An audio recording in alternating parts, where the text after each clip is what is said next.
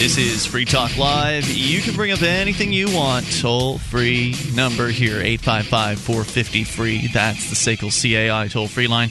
And you can join us on our website. Head over to freetalklive.com. Enjoy the features that uh, we give to you there. It is the live Labor Day edition of Free Talk Live.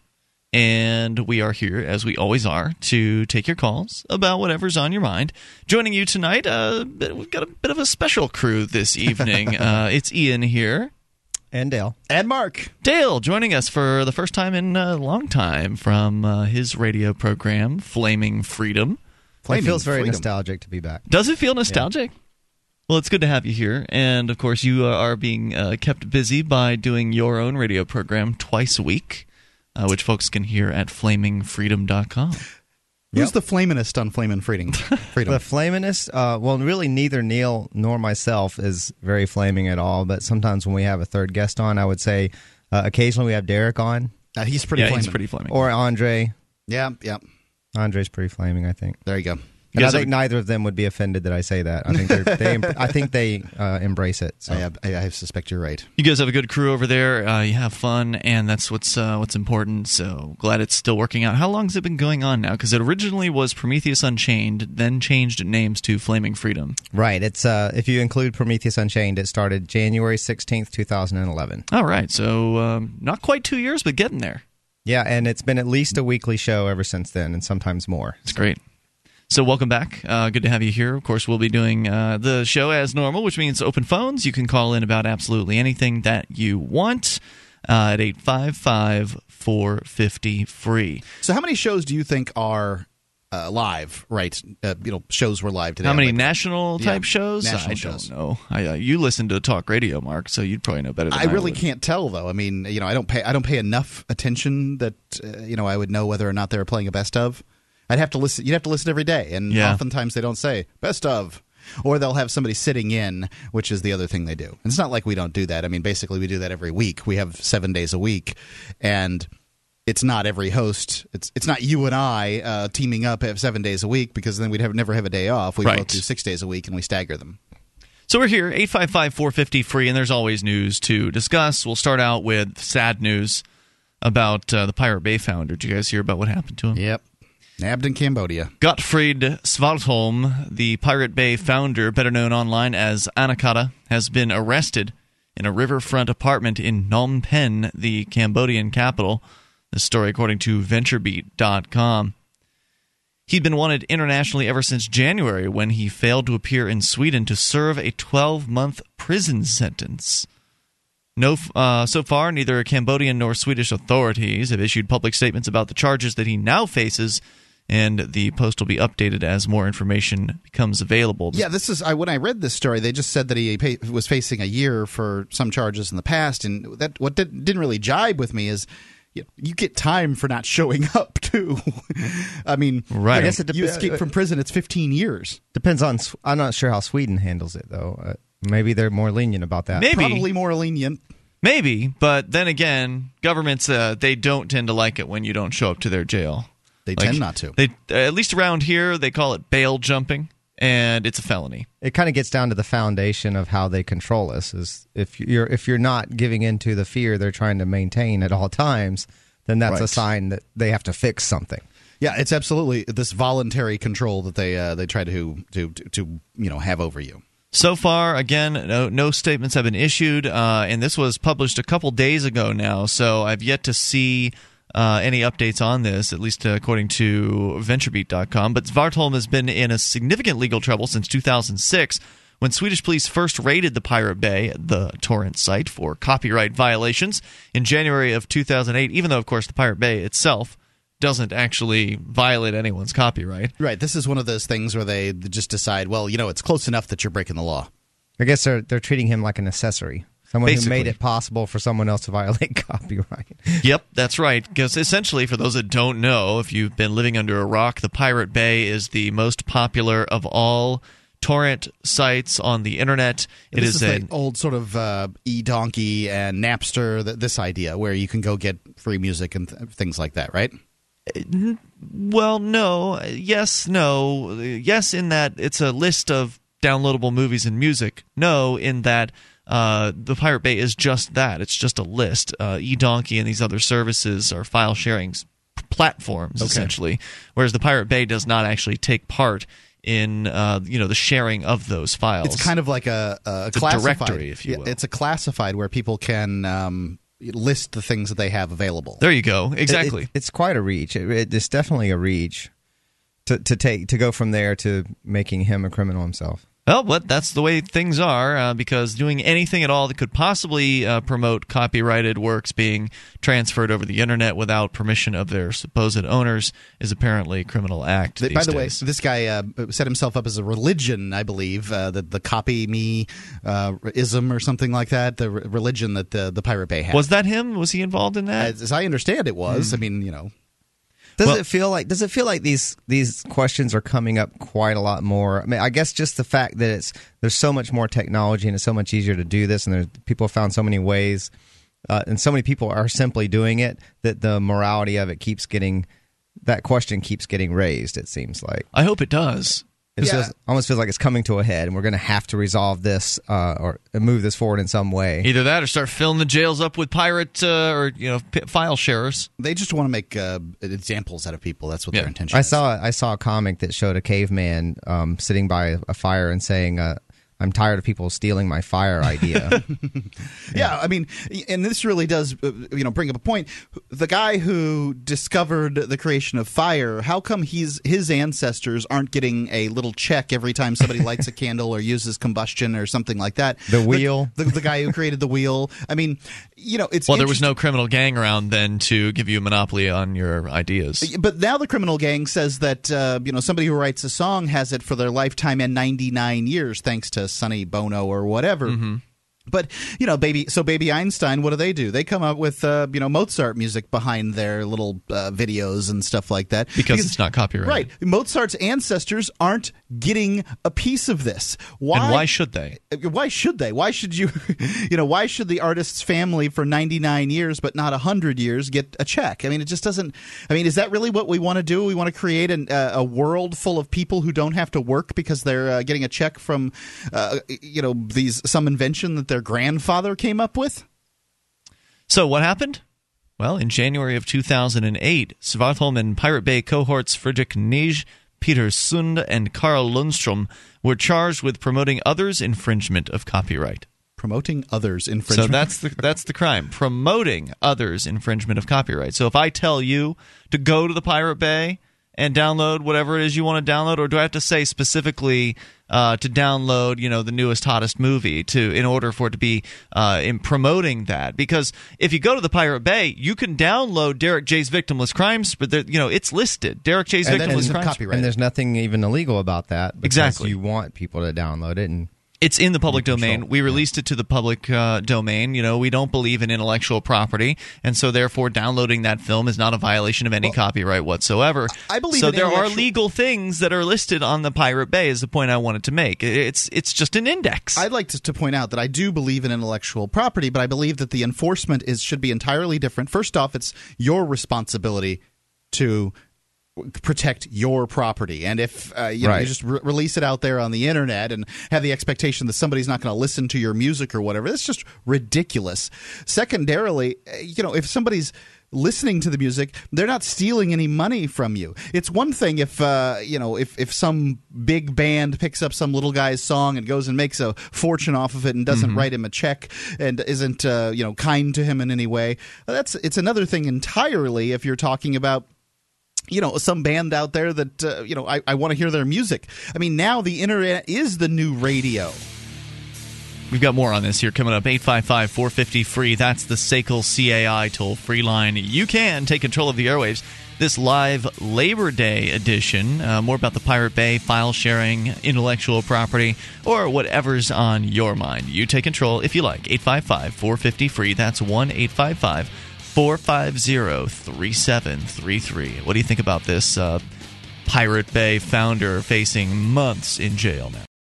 Do you like action and adventure? Do you like suspense? Do you like being scared? Are you tired of the same old crap from your fantasy and horror authors? Then try something original. Give Matthew Bellotti's books a read. As a special promotion to introduce you to his work, all his ebooks will be free to download at mwb.freetalklive.com September 5th and 6th. All five of his books, free, no strings attached. It's Matthew Wayne Bellotti, the best fantasy horror author you've never heard of. mwb.freetalklive.com.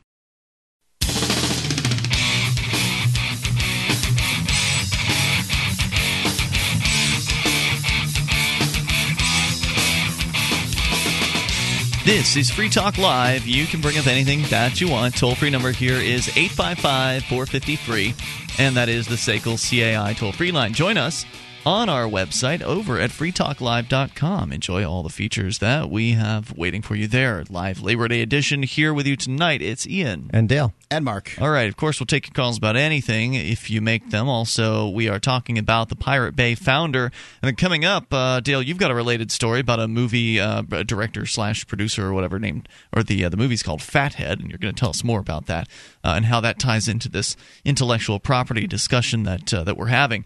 But the founder or one of the founders of uh, the Pirate Bay, Gottfried Svartholm, has been arrested in Cambodia, living in an apartment apparently on the riverfront in uh, Phnom Penh. And he is going to be taken to Sweden, apparently, where he is uh, supposed to supposed to have appeared to serve a 12 month prison sentence as in January of 2008 according to venturebeat.com you know the world's getting smaller. If you can't go and hang out at an apartment uh, a riverfront apartment in Phnom Penh and, and be left alone? the, yeah, be left alone the world's getting smaller. I mean it's yeah. it's beginning to look like the Bourne identity where they really can find you anywhere they want to find you um, back in 2008, he and some of his cohorts were charged with promoting others' infringement of copyright, a conviction, a conviction of which could lead up to years in jail and huge restitution fines. To whom would those restitution fines be paid? Because here's the thing about the Pirate Bay. I mean, you can go there right now just because they're arresting the founder doesn't mean the Pirate Bay is going to go down. The Pirate Bay has been the most resilient of all of the torrent sites. The reason Yeah. why it's the number one torrent site is in the world is because every time they take it down, it comes back. And there are a bunch of mirror sites as well. So if you ever encounter a situation where the Pirate Bay is down, every now and then it'll happen.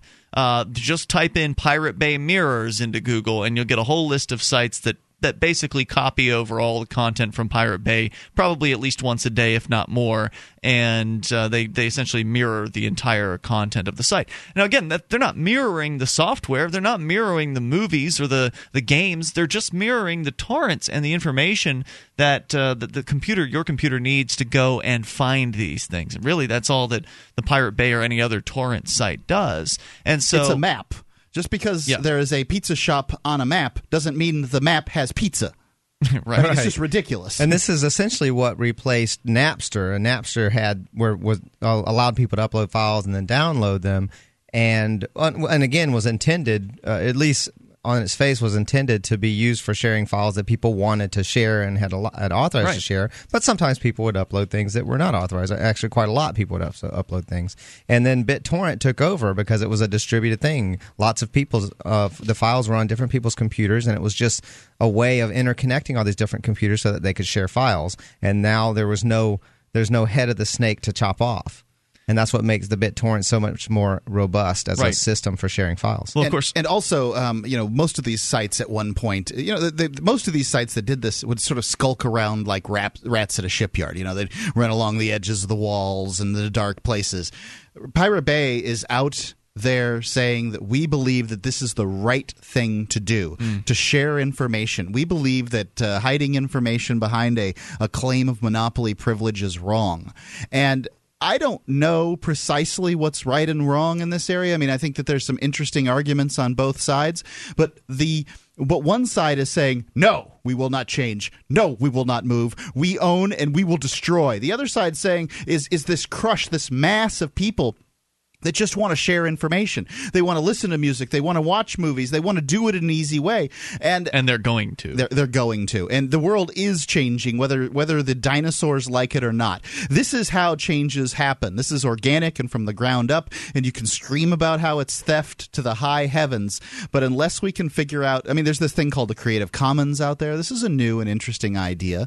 And what you need to do is you need to rely on people to do the right things. Free Talk Live, we give away our program.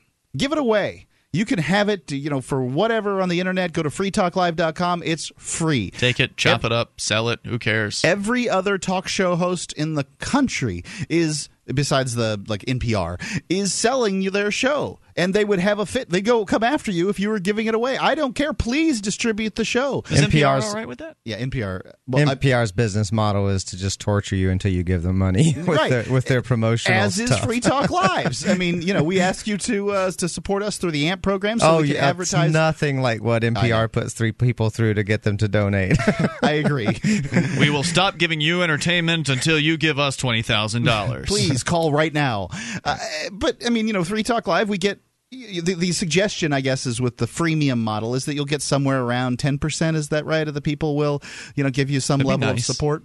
It would be really nice. I don't, I, I don't think true. we're getting that. I don't know what the freemium model is. The freemium model is saying that uh, you know you give it away for free, and then some people will buy your extras, and that's essentially what Free Talk Live does with its. It's trusting in the universe uh, that you know what you give comes back around to you. Essentially, I mean, there's well, a, and here there's there's is more. It's um there's a simpler explanation than the universe for those who, who need it, and that is if you put your stuff out there and make it really really convenient for people, and uh, and you can do that with modern technology. It, stuff is instantly replicable because it's data, and you make it really convenient. You keep prices very reasonable, and people are glad to pay it if they enjoy what you're doing. And and a lot, of, I think a lot of people, I know I'm one of these people. If it's if it's very convenient and it's got and it's what I want I'd rather just do that and pay a reasonable price than go out and dig up a torrent and it. it. might not be a good torrent. It might put bugs on my computer. Who mm, knows sure. what?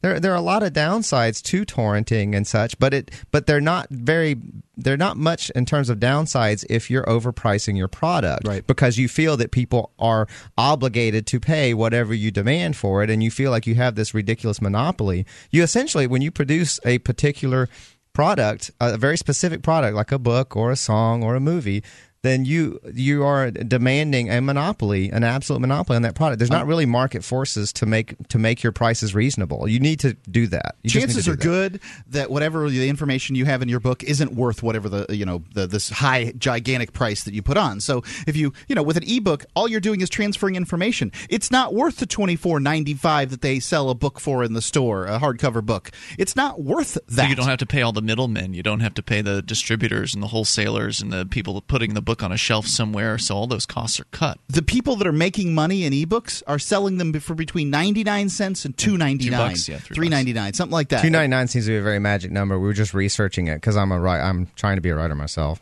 Well, even uh, I know that Teren Lupo. Uh, you might want to talk with him. Uh, he's a writer, obviously, of uh, some great liberty oriented books. Um, and uh, Teren, I I've, i really enjoyed uh, Pirates of Savannah. I thought it was uh, it was fantastic. You read that while you're in jail. Yeah, uh, and I've heard other people who were also in jail say that it was uh, it was fantastic. But uh, you know, he's captive been, audience. I know he's been giving away uh, some of his books. Like he'll do promotions, like where hey, my book is free for the next 24 hours, and then people can just go and, and download it. And and there must be a reason for that, yeah, right? it's got to get the buzz going. It's I think get, it gets uh, it gets uh, comments going on uh, Amazon and mm. stuff like that. And probably raises it on the level of things that people just might happen to see by relation to other things they're looking at Maybe. and such like that. Matthew Wayne Bellotti is doing a similar thing. He talked to um, he talked to Teren and, and, figured out how to do that. We're going to be promoting his book here. Shortly. Oh, that's right. Yeah. Great. Looking forward to that as well. 855 450 free. More coming up. Uh, intellectual property. We're here live on Labor Day. Uh, you can take control of the airwaves. You can also bring up whatever you want. Toll free number here is 855 450 free. That's 1 855 450 3733. More on the way. This is Free Talk Live.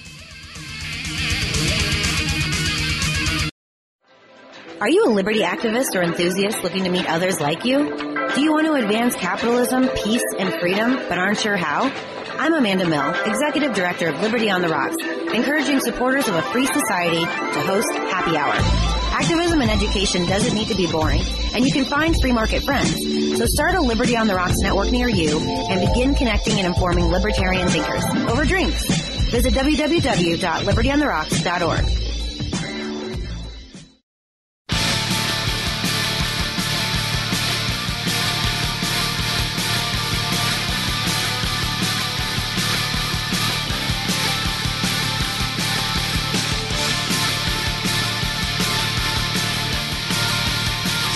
Free Talk Live. You can dial in toll free, bring up whatever you want. Your live Labor Day edition of the program. The toll free number is 1 855 450 free. That's 855 450 3733. You can join us on our website. Head over to freetalklive.com and enjoy the features that we give to you. Uh, once again, freetalklive.com as we continue here. We will take your calls about anything. Also, we've been talking about intellectual property as the one of the founders of the Pirate Bay has been located internationally, uh, found in Cambodia, now uh, likely to be taken back to Sweden, where he's expected to serve probably a year in prison, which may end up being more now because he was on the lam. But we'll give you more about that story in moments. Yeah, I mean, I don't know if that, that counts as an escape or not. Uh, the phone lines are brought to you by SACL CAI. SACL CAI is a company that handles accounts receivable. If you've got a company and you're having trouble handling accounts receivable because, oh, I don't know, perhaps you got into business to do whatever it was that you got into business to do, and not not to handle this annoying paperwork thing. Uh, you could hire SACL CAI to do it. They do collections or layout billing. They purchase charged off receivables. They record every call so that you know that they're handling your customers in the way that uh, you would like them to. SACL CAI. You can see their banner at freetalklive.com. It's the top one on the right hand side of the page. We'll continue uh, giving you the details on what's happening with the Pirate Bay founder here in a moment. But first to the phones and the fun. Let's go to Matt listening in Illinois. You're on Free Talk Live. Hey, Matt. Good evening, gentlemen. Hey, what's on your mind tonight? Um, I wanted to talk a little bit about uh, li- trying to convince liber- liberals of the freedom message versus trying to convince conservatives. Okay. You started you started talking about that. Um, one of the shows I've been listening to podcast a couple few nights ago, and um, Ian, you said you were of the opinion that it was easier to convince liberals than conservatives. Uh, yes, that's been my experience. But it may and, be easier uh, for somebody who's of a conservative mindset to uh, convince conservatives, although that's originally where I was. I was originally a Republican before I became a, a liberty minded person. I just uh, find that I have more in common generally with uh, with liberals. Uh, they, you know, are they tend to be interested in uh, more interested in peace. Uh, they tend to be more socially accepting of people who are different uh, that sort of thing. So I, I find that uh, we have more common ground from which to start, and that uh, you know they a lot of them do really want to help people. Uh, I'm not saying that conservatives don't want to help people. It's just that uh, it's easier to I think bring liberal-minded folks around to the ideas. But what's your experience?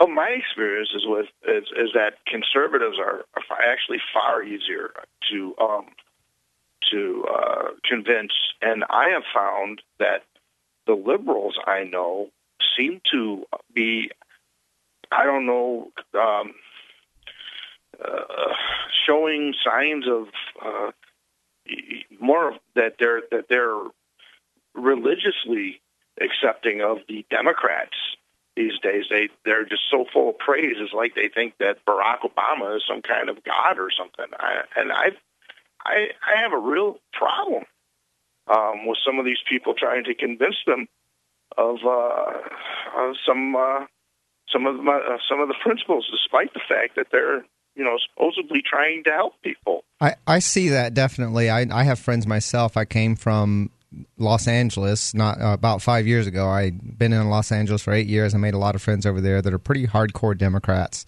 and they seem it seems religious to them. And I see what you're talking about. But do you ever wonder if you feel like you're you have a better time of converting conservatives? You said. I mean, don't you think maybe to some extent that has to do with your own where your own heart is to some extent. I think that libertarians have a tendency to maybe lean conservative or lean liberal in terms of their personal preferences, but we respect other people's preferences, and that's what makes us libertarian. And whereas I, for instance, feel like I lean liberal, uh, I've said this a lot recently. If if uh, uh, I'm a libertarian because I respect other people's preferences and choices, and I don't try to impose my will on people. But in terms of the kinds of issues that seem most important to me, the things that I tend to want to focus my efforts on and such, they tend to be the things that maybe liberals are are big on. Things like being anti-war, things like being against a police state. Uh, things like uh, want, wanting to help poor people, just not through the government, things like that. So I feel like that's kind of where my heart is. Do you know what I'm saying? And so I feel like I have a better time converting liberals than I do converting conservatives. I, I do understand what you're saying, and, and you know I I don't deny that you have these um, you know those experiences, and I, I think that's great. But what I have found is that because um, I, I do lean more to the conservatives, but it seems like it seems to me that my conservative friends and maybe it's because it's it's me that they're talking to. I don't know, but they they seem to want to admit more quickly that when I point out facts to them, that you know I hadn't thought of it that way, and that they're wrong about hmm. uh, certain things as, as speaking. Because I, I I try more from the economic side of things than anything else to convince people. Well, that's a good well, argument when, for a conservative, right? I, I would also posit right, right. that you probably use very logical arguments as opposed right, to right. appealing to someone's heart and their emotional there you appeals. go that's right. Liberals aren't logical. Go right ahead and say it. Well it's not it's not so much that is that uh, is that for everyone you have to get past you have to kind of get past their emotional barriers before you before they even listen to logic. People have a lot yeah, of emotional well, and barriers the, and and the point i was going to make I, am sorry I, I took so long getting there but the point i was going to make is when i talk to liberals and I talk about Barack Obama and specifically the fact that he hasn't ended all that he that he started more wars and he's he keeps uh, the the um, he, he keeps up with the torture that they hated against Bush and I point out the similarities that he has towards Bush. That, you know when I when I when I say to a conservative, you know Bush grew the government, they say yeah he did, and they admit that. But when I point out that Barack Obama has the same as as the same uh, policies, some of the same policies that Bush has, the liberals just uh, that just that dies right there. The liberals will just it's like they're in complete state of denial. They uh, they they mm. don't want to think about that at all. I'm going to risk chiming in again, and I'm afraid I'm going to. Uh, you might be getting the impression I'm just trying to shoot down everything you say, and that's not the case at all. In fact, I'm just trying to maybe uh, help you. I'm, I'm, sort of trying to look at it and think, well, what could be happening here that that's uh, that's that's causing this sort of seems like repeated fail when you're trying to talk to people. And one thing to think about is right now Obama is in power, Bush is gone, he's not coming back. There's really not much at risk for a Republican to admit that you know they, they can concede something. They're not in the mode of having to be campaigning for Bush Whereas someone who's got Obama in power right now, they have been um, whoever's uh, president is in power or whoever you want to be in power, you are. Uh, you, you end up in this mode. Uh, people who are Republican or Democrat, very hardcore, they end up in this mode of being extremely apologetic for their candidate mm-hmm. because they're constantly campaigning for them, playing defensive lineman. Yeah, and uh, and Obama is tr- running for reelection right this very moment. So um, I just see I see all my Democrat friends, uh, all the things that would that should bother them to no end about Obama. They'll probably admit it six, five, six years from now that Obama they didn't like this about him, they didn't like that about him because they're, they're not. There's nothing at risk anymore by conceding those points. Well, there's know? always a spectrum, right? So, I mean, whenever we're talking about somebody who might consider themselves a liberal or somebody who considers themselves a conservative, you're always dealing with somebody who's uh, they're you know you're going to plot them on a graph somewhere compared to the rest of the, the conservatives and liberals, uh, and so some of them are going to be more yeah, the party. I'm all about the party. Whatever the party does, I think is right. Uh, whereas others may be more independent minded, but they've decided to kind of throw in with one one team or the other uh, for whatever reason. So you know, there's a there's that that range uh, between them. So I mean, I can give you an example of uh, my experience with Occupy. I, I spent a lot of time supporting and, and doing things with uh, with some of the occupiers.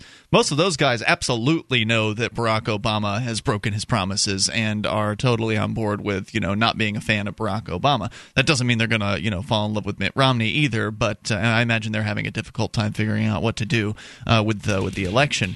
But uh, you know those kind of folks are definitely more open minded to the ideas of uh, of liberty, especially if you've you know worked with them for a little while and you've built relationships with them as well. So I think uh, there's just so many different factors that come into play. But I'm glad to hear, Matt, that it works well for you reaching out to conservatives because we've all got to specialize at something at bringing people on board with these ideas. And thank you for the call tonight. I appreciate hearing from you. 855 450 free, the SACL CAI toll free line. You can give us your experience. And this is Free Talk Live. Technology is created that upends the foundations of society the wheel, the printing press the internet. Now, in a world sliding into financial chaos, a new technology is changing the way monetary systems work around the world. It is called Bitcoin. Bitcoin is a new form of money, controlled not by banks, governments, or corporations, but through mutual commerce between free individuals. To learn more, visit weusecoins.com.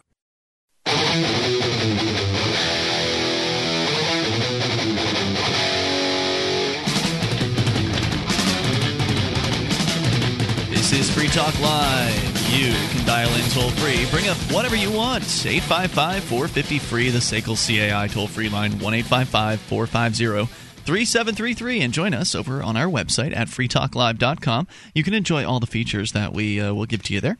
And if you do, then you can help support the show by becoming a Free Talk Live amplifier. Go to amp.freetalklive.com. AMP stands for Advertise, Market, and Promote. And the idea is that, uh, you know, what we were talking about earlier, the freemium model, where we give stuff away to you. We give you the website, we give you the features, we give you the, the archives that go all the way back to late 2006, the live streams for your mobile phone or whatever you want to connect with. Uh, we give all that away. And we ask you to voluntarily support the show through the AMP program for three bucks a month. Now, that's less than the price of some cups of coffee, less than the price of uh, some hamburgers out there. Uh, three dollars a month, not a lot of money, but it makes a difference for us because when a bunch of people give us three bucks a month, it adds up, and then we can take that and invest it into the show, get on more radio stations around the country, and bring more internet listeners on board as well. So you can help with that, and it makes a big difference for us. You get perks too, like access to the AMP only call in lines, AMP only forum, the AMP only podcast, which doesn't have the regular commercials that a, a normal podcast, uh, our normal uh, archives do. So go to amp.freetalklive.com if you'd like to help. It makes a big difference. BitInstant is the way to get bitcoins. Um, if you don't know what a bitcoin is, you can go to weusecoins.org and watch the video there and you know find begin your search into the area of bitcoins. They're an online currency. They're peer to peer. They're open source. It's impossible for somebody to counterfeit them, impossible for someone to inflate them, and it's impossible for anyone government agency or bank or whomever to mess with your account. You become your own bank. You can send and receive money without fees with bitcoins, and BitInstant makes it easy for you to get your bitcoins. You go to bitinstant.com you get a little uh, you know a little number a little code number where you go to your local place uh, more than 750,000 locations whether it's banks or CVS's or 7-Elevens and all kinds of different locations Walmarts. You can go and uh, you know deposit there and then you'll have your, the coins in your wallet by the time you return. It generally bitinstant.com all right, let's continue here. Of course, we'll take your calls about anything. We started the hour out talking about Pirate Bay founder Gottfried Svartholm, who is now looking at 12 months in prison at least.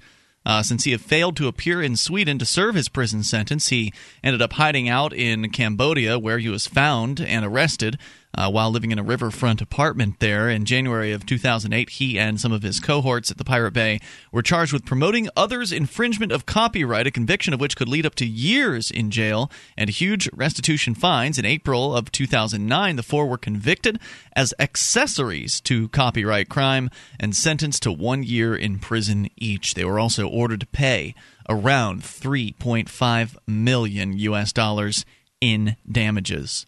Now, I don't know about you, but uh, I, I have no idea how much the Pirate Bay makes off of its operations, but I highly doubt it's a multi million dollar operation doesn't seem very likely. I mean, it's this is it's it's a website. Yeah, it's it's intended so that people can share uh, information back and forth. Yeah, there's probably maybe some ads on it. I think there uh, are some ads on it, but but you're not going to make uh, tons no. off of just having some ads on your website. So the likely. idea that these guys are going to be able to pony up 3.5 million bucks, they'll be uh, lucky if they're paying their server costs with the ads. They're making a, an example out of them. Absolutely, they are. But one of the most disturbing parts about this is the idea that they are convicted of, you know, essentially being an accessory to infringement of copyright, promoting others' infringement of copyright. But if you ever go to the Pirate Bay, you know, they do uh, promote things on their site, but they never promote copyrighted material. If you go there, you'll see occasionally there'll be a band that they've selected uh, to put on their front page some you know indie band that's trying to get more exposure, and they're the band is you know kind of teaming up with the Pirate Bay to uh, to do this. So they'll promote different products that are on their site, different uh, features, but they're never promoting you know. Uh, the Hunger Games or some you know whatever the hottest new movie is that's uh, that's out at any given moment. So they are promoting things on their site, but nothing ever copyrighted. So the disturbing part about this is that if they can do it to the Pirate Bay founders, there's no reason why they can't do it to the rest of us. So, for instance, uh, if the Pirate Bay is just a directory, it's just a classifieds or a Craigslist or it's just something where people can submit whatever they want, and you can, if you make your own torrent, like I did with uh, Derrick J's Victimless Crime Spree, long, long time ago, we used to do torrents of the Free Talk Live archives uh, before we had really good hosting services like uh, like SoundCloud. But uh, you know, so I've made torrents before, and they've always been legal torrents. They've always been torrents with non-copyrighted content in them, and I've listed them on the Pirate Bay. So therefore, the Pirate Bay is open to anyone. Anyone can post, and there are some disturbing laws that we've talked about previously that make it basically the webmaster's responsibility or the website owner's responsibility what content appears from user submissions. Basically, there are there are laws that criminalize Web 2.0, and Web 2.0 is the idea that uh, the user generates content for the for the website, and of course, Free Talk Live is, is based around that. Our site is all about user generated content. You go, you can submit things to the site, other users can vote on it. You get to vote on things. The most voted up make it to the front page and the top of the website. There's nothing at all stopping anybody from submitting something to our website that's you know go here to download the Hunger Games. And then if, you know, enough people were to vote up on that, it would pop up on the front page of our website. And we would ne- not necessarily have any idea that had happened until one of us happened to look down the website at some point during the day as we're doing some show prep and see that come up there. And since I believe in freedom of speech, and uh, you know, of course, we have rules on our site. You can't just spam things. You can't just, you know, this, uh, maybe I would take it down. Maybe I wouldn't. But we also have a BBS, a message forum where you Right. can uh, write things, and we don't go in there very often, Even less often. Yeah. far less often. And if you put you could put some kind of link to something on our BBS that we're not making any money off of, that we're responsible to. I mean, this is what the They're government supposed does. to police it for them. That's what they're they're expecting saying. you to be the police. the government says to uh, convenience stores, "We'll give you a license to sell liquor, but you're going to have to card everybody who comes in." Well, now they're saying we'll give you a license to to have a website, but you're going to have to make sure that everything that everybody posts that uh, on there is, is is legal. No, I I don't need your license. The internet is free, and who are you to tell me that it's okay for me to write stuff on the internet?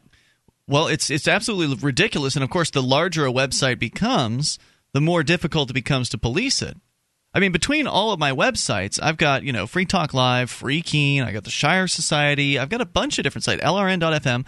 Not all of them allow commenting in every uh, area, but Free Keene and Free Talk Live certainly do. Uh, they're very user-generated content uh, sites, and there are forums attached to the both of them, and there there is no human way that I could possibly keep up with all of it and still feed myself uh, at the same time. Like I would not be able to do that. It's, no, Yeah, well, it's it's uh, what it's what this is possibly doing is leading to a barrier to entry for small time web producers, and and making it such that you have to be one of the big players who can afford Right. to police the massive content coming in, something like a YouTube Google, or a yeah. Facebook or a Google, uh, to to be able to be a a producer of web content or to allow people to to it's scary. introduce web content. And the, you know they're not targeting the little guys yet.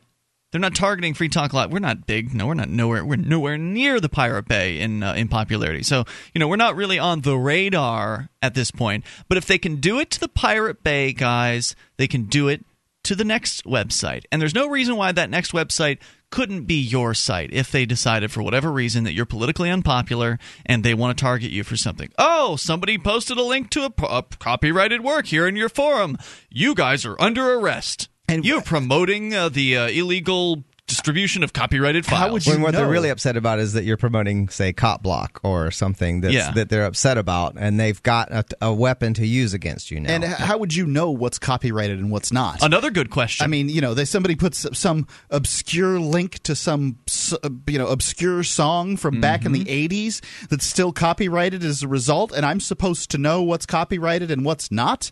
Yep, I mean, exactly. I- or or somebody puts a, in in our case, it's more less likely they put a song, but more likely they'd put. I mean, as a matter of fact, they do put songs. There's a there's a user on the BBS I know that's always putting YouTube videos up there of Hmm. of songs. I don't know whether those things are properly being people are being paid or not. I mean, they're being hosted on YouTube. I don't see why it's my responsibility, but That's I'm, I'm sure that some government, I know that some government can come along and do that kind of thing because that's the kind of thing they do. Now, while the other three Pirate Bay folks appealed, according to VentureBeat.com, and saw their prison time reduced but their fines increased, Svartholm did not appeal. His window of time to appeal ran out in October of 2011, and he was supposed to show up in Sweden in January of this year to start serving his year behind bars. Since failing to do so, he has been wanted internationally. The 2006 raid, 2009 trial, and other events caused a storm of online activity, much of it retaliatory de- uh, denial of service attacks and protests in support of the Pirate Bay team. While it remains the target of legal action, the Pirate Bay remains up and running and recently issued a statement reading We're staying put where we are. We are going nowhere. But we have a message to Hollywood, the investigators, and the prosecutors. Colon. LOL. they're in it for the lulz. Yep. 855 450 free, the SACL CAI toll free line. Related story coming up. Dale's going to share with us about a movie called Fathead that apparently has been having some distribution issues, and the uh, creator of the film is upset, and he's lashing out at the only people he can. The people who are fans of his film. 855 450 free, the SACL CAI toll free line. Hour two's next live Labor Day edition of Free Talk Live. If you've listened to Free Talk Live for any length of time, you're familiar with Bradley Jardis. Brad is the former police officer that now embraces the ideas of liberty, and now he's running for sheriff of Coos County in New Hampshire. Sheriff is a very important position from which a liberty oriented individual can protect many rights of the populace. Any U.S. citizen can donate to his campaign up to $1,000. He's hoping to raise as much money as possible for his campaign, and his chances are quite good. He's running in Coos County, and Ron Paul actually carried Coos. I hope you'll trust me when I say that we know a few other good reasons that we believe Brad can win. Come on, join Ian and me in donating to Brad's campaign and getting a liberty loving individual in this very important seat. If Brad gets this seat, it'll be the biggest win for the liberty movement in New Hampshire and maybe anywhere. Give what you can at bradforsheriff.com. Bradforsheriff.com. This was paid for by Friends of Bradley Jardis, Bradley Jardis, fiscal agent.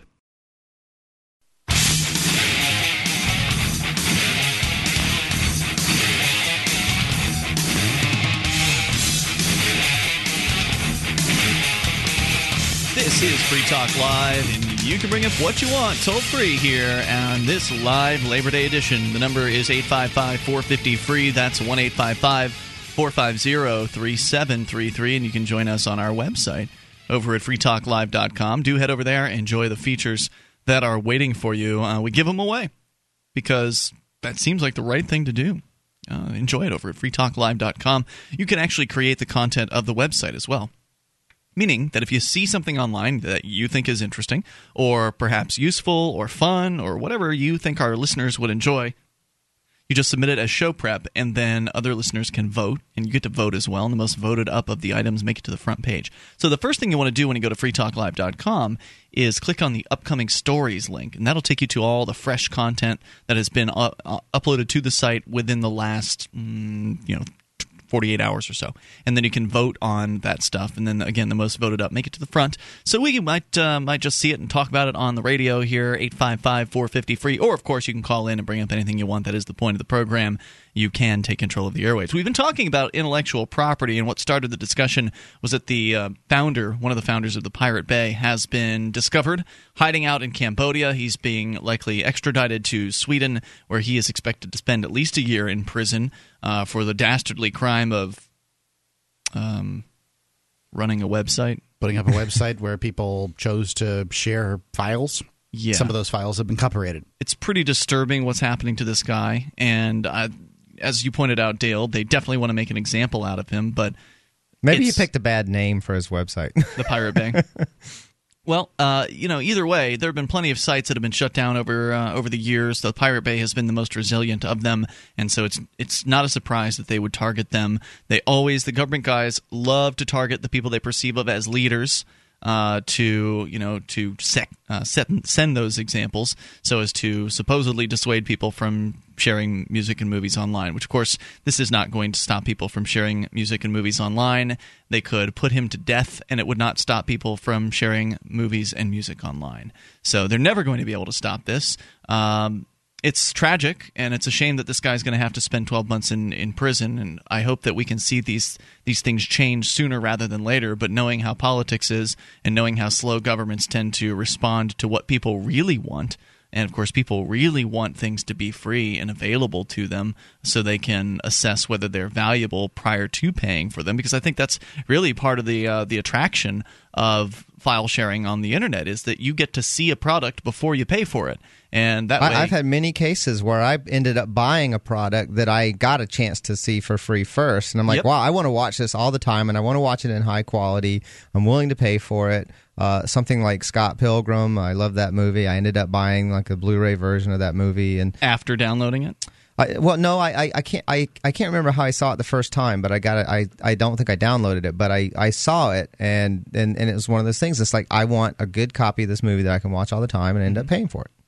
I've I've done the same thing. I've uh, absolutely played uh, you know games and videos and things like that that I've gotten through file sharing services, and I have purchased them because I know that if I don't, they might not make them more. You know, they might not make more of them. I'm not that interested in file sharing services. I, you know, it's it's kind of a technical thing to be able to use these, or at least that's the perception that I Mm-hmm. have. But I've gotten free things on the internet and said I like this, and I've paid for more. Yeah. And uh, this is the model of so many, like for instance, the Facebook games out there, the Farmvilles and the Mafia Wars and all these things. Uh, Dale used to play Mafia Wars. You'd know Yeah. this. You can play the game for free, but there's these bonuses within the game that you can pay for if you, uh, you know, if you want to. I don't know, have a better gaming experience in whatever Hmm. way.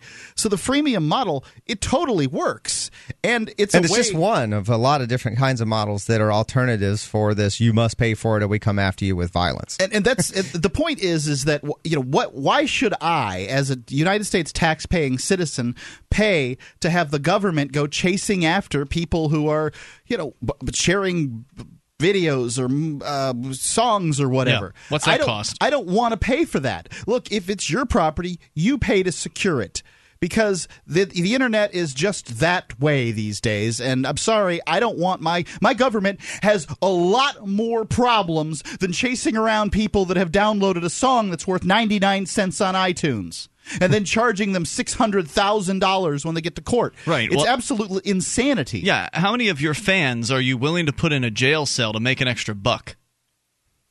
I mean, because really, that's all, that's what we're talking about here. The suggestion is that if it weren't for these file sharing services, that these companies would be making so much more money. They always claim that we've lost billions of dollars this year to those evil pirates on the internet, even though there's no evidence whatsoever that the people who were file sharing those uh, movies or music or games or whatever would have actually purchased a ticket. There's no evidence whatsoever. And not only that, but they, they it, what's really hard to calculate is how much free promotion did they get from the buzz From the of, file of sharing? that being shared Yeah. for free. Right, And so- that's and I happen to believe that that's uh, that that's excellent promotion for your product. Exactly. So you, the other thing you can't calculate is how much money you actually did make because of uh, because of file sharing, because of people going and purchasing a product after the fact they've seen it online.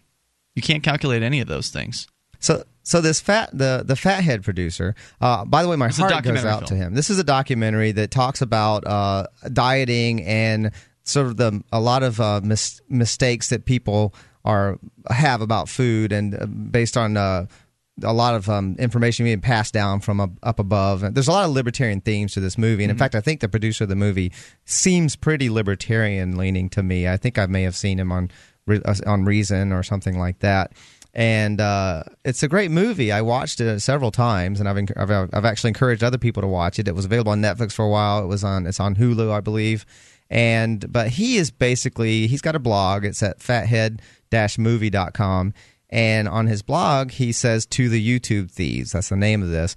And he he complains to the people who have been uploading his movie to YouTube, and so that people can just watch it for free, and uh, so that people uh, can watch it. Yeah. I mean, you know, I mean, obviously, every every author would love to get a bunch of money for what they do, but you know, to some extent, the creation of a, an intellectual piece, whether it's a book, a movie, or a uh, song, these days is just the beginning of the path. Yeah. because you have to market that thing, and and you know, you know, I mean, it's just it's not that easy. Well, and, and the first thing I'll say is he's got a donate button on his site, and I'm going to make a donation to him because I thought his movie was great, and I my heart really does go out to him. He got screwed over in a lot of ways. It's just funny. Uh, what's funny reading this is how misdirected his anger seems to be because part of when he's he's basically giving his plight out to people. He's like, "This is what happened to me," and it's and it's a heart wrenching story. He used a lot of his own money. Uh, I think he borrowed money and so forth, and, and made this movie happen on on a fairly small budget. Did a really good job with it. Lots of people seem to like it, and he got screwed over by distributors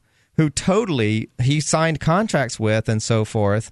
Uh, and this is something that's rampant in Hollywood. Distributors, you know, basically make some agreement about profit sharing or something like that, and then what they do is they they claim a loss and say, "Well, we didn't actually make any money," even though they're they're probably sold him on something like, "Well, it costs four dollars to or two dollars to produce each DVD. We're going to sell them for ten. We'll have this much profit, and we'll share this much of it with you, and so on and so forth." But you know, the fine print and Yeah. so forth. Well, they just pencil whip you. Uh, Yeah. If I, I don't, I don't know this business, but I wouldn't doubt for a second that that's the case. I mean, I could if I if you don't have good lawyers uh, for this process, they will almost certainly screw you over. I don't know for sure that's this guy's case, but but that's my impression. But in any case, he's like complaining to people who have uploaded his movie to YouTube when meanwhile lots of people bought his movie and the distributors never sent him a check. Hmm. But that was all. This was all contractual stuff. And this is not, uh, you know, the people who screwed him over are not the people who upload his movie to YouTube. Yeah, at least not directly. It's really unfortunate when you're in a, a business where it is beneficial for people to screw you, as opposed to a business where it's not. You know, with Free Talk Live, my customers are, you know, our customers, one of our sets of customers are the advertisers. I mean, I could screw an advertiser on their first ad run and get take all their money and produce very little for them if that's what I wanted to do. But I want them to come back and come back and come back. Whereas in this case with this guy, you know, you know, the, these people putting out this movie are like, well, this is going to be a great movie. We're going to make some money on it, and we don't care if this. There's always another chump coming around with uh, with, with another movie. movie. Yeah. Yeah, or may, and maybe they made some call like, well, we don't really expect him to keep cranking out movies, so it's okay if we screw him over this time. We don't, you know, I don't know. Yeah, what are they going to do? They Fathead too? they did screw him over, and I feel bad for him. It just it's just funny how his anger seems so misdirected as to who is actually causing his problem. Do you have uh, the you know the wording of what he said on his website? Like, Yes. Should we share that? if you like? Yes. I, I mean, I'm interested in you know what it is that he's saying to uh, to people. 855-450 free. That's the SACL CAI toll free line. One 450 3733 You take control. This is Free Talk Live.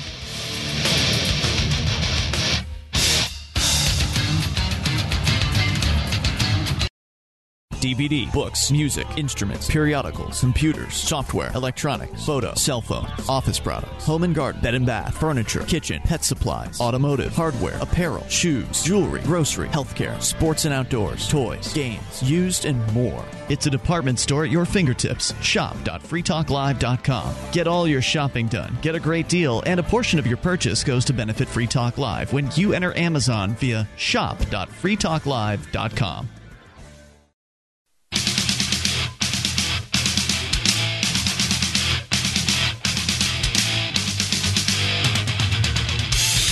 This is Free Talk Live. We're here live. It is Labor Day.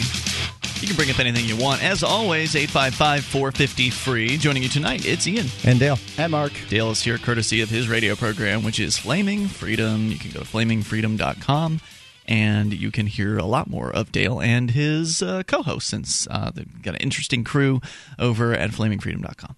855 450 free. For those that don't know, it is a uh, LGBT oriented, liberty related show. That's probably not how you describe it. I, I, I talk about LG, LGBT issues from a liberty perspective. But it's not all LGBT. No, we've ventured. We've been venturing off quite a bit lately. I, uh, I, it's one of those things too. Callers can call in, and and and I'm not going to quench whatever they have to say just because it's not necessarily directly LGBT related. A lot of stuff indirectly goes back to that, or we start off on an LGBT subject and it branches off. It happens. I That's enjoy fine. the show. Whenever I hear it, I, I always enjoy it. And uh, 855 450 free is the number here tonight. Allows you to get in touch with us. We're going to go right to the phone calls here in a moment. Bitcoins, uh, they are the world's first digital peer to peer open source currency. You can send and receive money with Bitcoins without having to pay any fees to any banking organizations. You can um, get your bitcoins. Uh, you know, you can get them through bitinstant.com. But uh, what I really wanted to say about them was that, you know, they're, they're going to change the economics of the world, in my opinion. I think that they're the next biggest invention since the internet. And that's a heck of a statement. If we can see how different the world is today than when it was in I don't know, you pick your year, 1993. I mean, it's not that the internet wasn't around then, but it certainly wasn't the thing that it is today.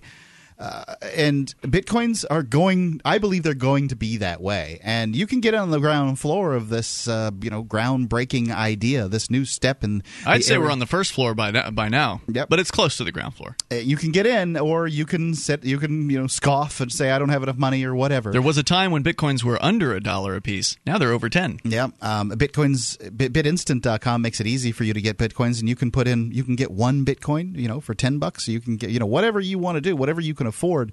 But I do recommend you get some bitcoins because I think that they're going to be worth more in the future. Anyway, bitcoins uh, they're a great invention. You go to weusecoins.org to find more, out more about them. And if you need optical transceivers for your networking equipment, want to support a Liberty business at the um, same time, buy them from MemoryDealers.com. They take bitcoins. It's MemoryDealers.com. Let's go to the phones and to the fun. We've got Taryn on the line listening in Savannah, in Georgia. Hey, Taryn, you're on Free Talk Live. Hey guys, thanks for having me on. Um, I've got two cents I want to throw in on this because I publish without copyright, and um, it hasn't. It's scary in the beginning because you know you put all this work in and you you put it out, and a lot of other authors I talk to just don't understand it. Mm. But after a while, I talk to them and I'm like, "Who are you kidding? You know, you cannot stop."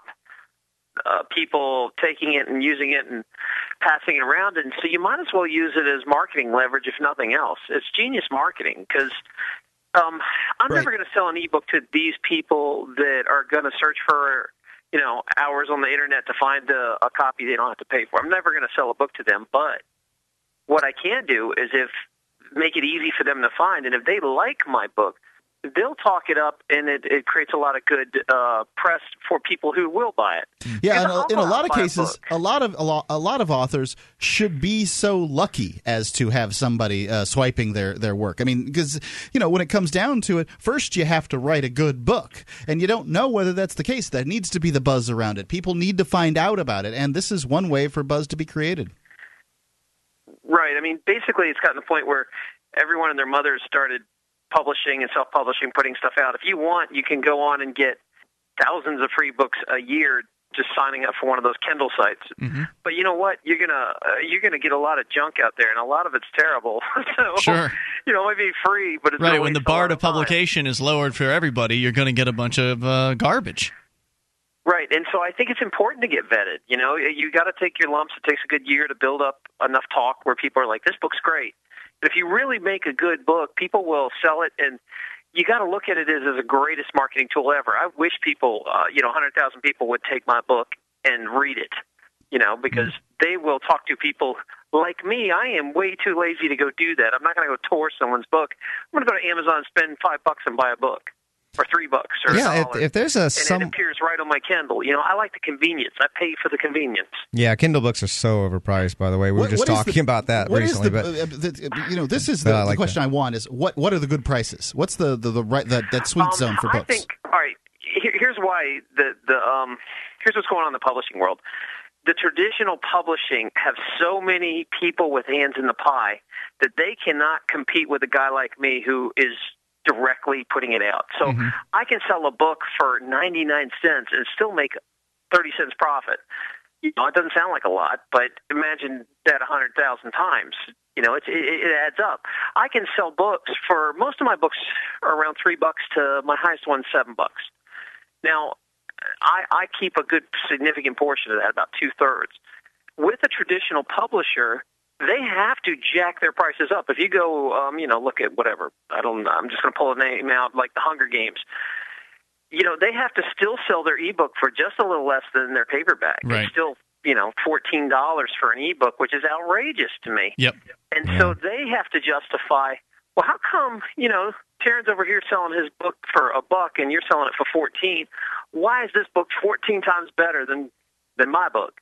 You know, and, and I think in a way that um, the publishing world's in a lot of trouble. Do you think, Terran? Do you think that the reason why they're selling those books at fourteen, let's say the you know, let's say the uh, the hardcover is you know 15 or 16 bucks and they're selling the uh, the ebook for 14 do you feel like the reason why they're selling at that high price is because they have so much overhead or because they still want to promote people to go and get the, the the physical copy well, no, they can do it. They actually make way more on ebooks. They would love to get rid of paper. I think they're doing it because um, they can. They people people actually like ebooks, and they're just willing. They just they're selling it at what they feel people are willing to pay I for see. it. Without, but I I think they might be failing to acknowledge how many more people would buy it at a more reasonable price and and they would and they will i mean they have to wait a year or two and then they they, they drop it down to five or six bucks but mm-hmm. what happens is you have a chain of people an agent a publicist you know um all the advertising budget has to be re- done and and you have this huge chain of people that get the money and so the author's still only making like a buck on a fifteen dollar book or two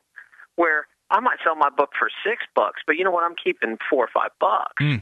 so i'm i'm out I only have to sell half as much as they do to make just as much money. By by the and, way, uh, the when, uh, when, you take oh, go ahead. I thought you were close. I'm sorry. I was just going to say when you take the middlemen out, everybody wins. I mean, yeah, you know, sure. except the middleman. Except the middleman. Yeah, they can find new work. I, I, saw I saw some information online. a friend of mine in my writers group found it and pointed out they had done some research and statistically. Two ninety nine is it seems to be a sweet spot for yeah. ebooks. Uh, like if yeah, it's less than that, people think it's spot. below that. People might think they're getting something crappy.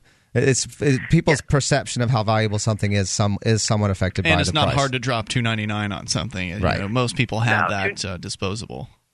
Two ninety nine is is that magic number where it's it's convenient enough to buy the book and you're not out. If you go up to six seven bucks, it's more expensive. But um, my biggest thing is a trilogy, so I'm lumping three books in for you know six ninety five. So I see that's a that's kind of a different deal. Where if you bought them a piece, you know, each piece of the trilogy is only two two ninety nine. Taryn, so, thanks for sharing your experience. Yeah. As uh, as somebody who's breaking new ground in the world well, of selling books online, appreciate hearing from you tonight. That's Taryn uh, Lupo, the author of Pirates of Savannah. What's your website? Quick. Uh, lupolit.com. Lupolit.com. We'll see you, uh, see you here in a moment. It's Free Talk Live. More coming up. Do you have a website or product that you make available to people nationally or even internationally? Free Talk Live is heard on more than 100 radio stations and two XM channels. FTL has also been voted five times the best political podcast of the year and four times been named to Talkers Magazine's Heavy 100 list, the 100 most important radio programs in the country. We can do ad packages for you from as little as $500 a month on up to $3,000. I'll work with you to customize a package that will work within your budget. Contact me, Mark, at mark at freetalklive.com.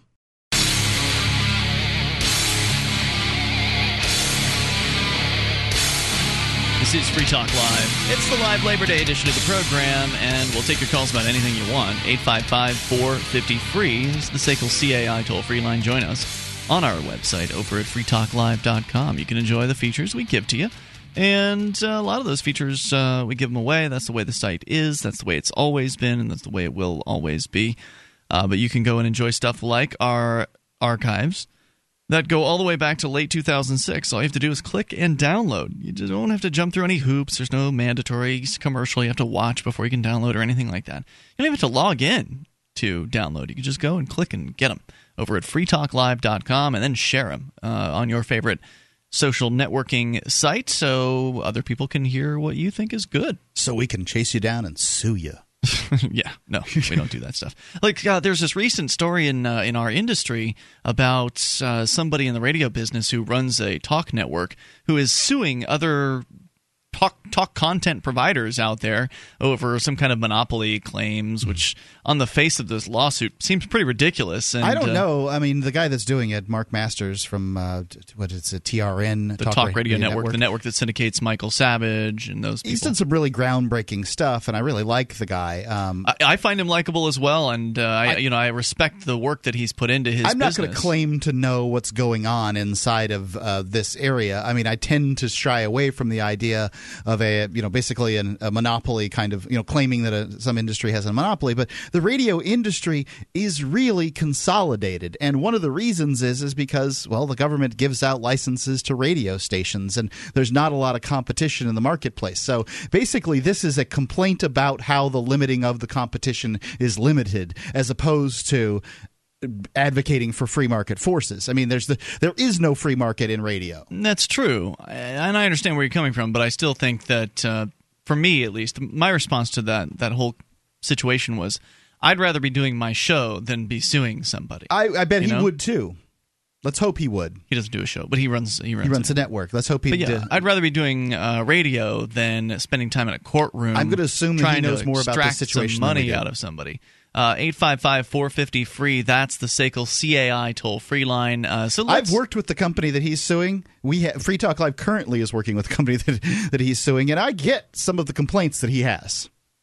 Because they're big and monopolistic yeah, and bureaucratic. Treat you, like, treat you like crap. Yeah. Well, you know, I get it too, and it's it is an industry with a lot of consolidation, and that does have a lot to do with the FCC's existence. I mean, if we didn't, I mean, Taryn Lupo a moment ago was calling, and he was listening to a, uh, a non an unlicensed radio station in the Savannah, Georgia area that's been on the air for years.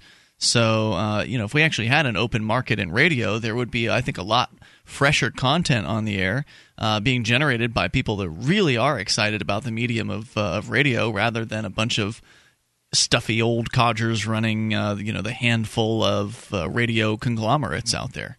So I think the FCC really is to blame for the. If there's a dismal state of radio, it's because of the FCC. Uh, 855 450 free is the SACL CAI toll free line. Now, Dale, we had talked about Fat Head, uh, which is a documentary film that you highly uh, have recommended here tonight, and it sounds like it would be entertaining. It's kind of a spoof on Super Size Me, or he's countering uh, sort of Super Size Me. The guy went on a fast food diet and actually lost weight. Yes, it was a great spoof of Super Size Me, and uh, poked a lot of holes in it, and, and very factual, lots of great scientific information. It actually kicked off my complete change of diet and how I ate that had radical benefits for me. I'm intending to donate to this guy. I actually I do feel for him. I might disagree with him philosophically on his views. The idea he uh, his he he feels that people are stealing from him. He says you're stealing from me. Period. If you're uploading my film to YouTube. And he's and, got a, a, blog post where he's going off on basically his fans. Uh, and you yeah. said that, that at one point you thought he was kind of a liberty of a liberty mindset, maybe at least. I still do think so. But I just, a lot of libertarians are not quite there on this subject. Right? Yeah. The, the intellectual property. There is a real debate that goes on within liberty circles about this particular issue. So, can you share some of uh, the excerpts or or the, sure. the entirety or whatever? Sure. Basically, he just found out that once again his video had been uploaded to YouTube. Now, right. to his credit, he doesn't go sue these people. He just go contacts YouTube, says, "Please take this Wants off." take it down. Yeah. And they and they comply, and they're pretty good about doing that. And he says it's happened like a dozen times. Recently, there was one he found out it had been on there since May, and he was just alerted about it. And he was saying, if anyone reading this has uploaded Fat Head or is considering it, let me point out a couple of things. First off, it isn't your film, it's mine.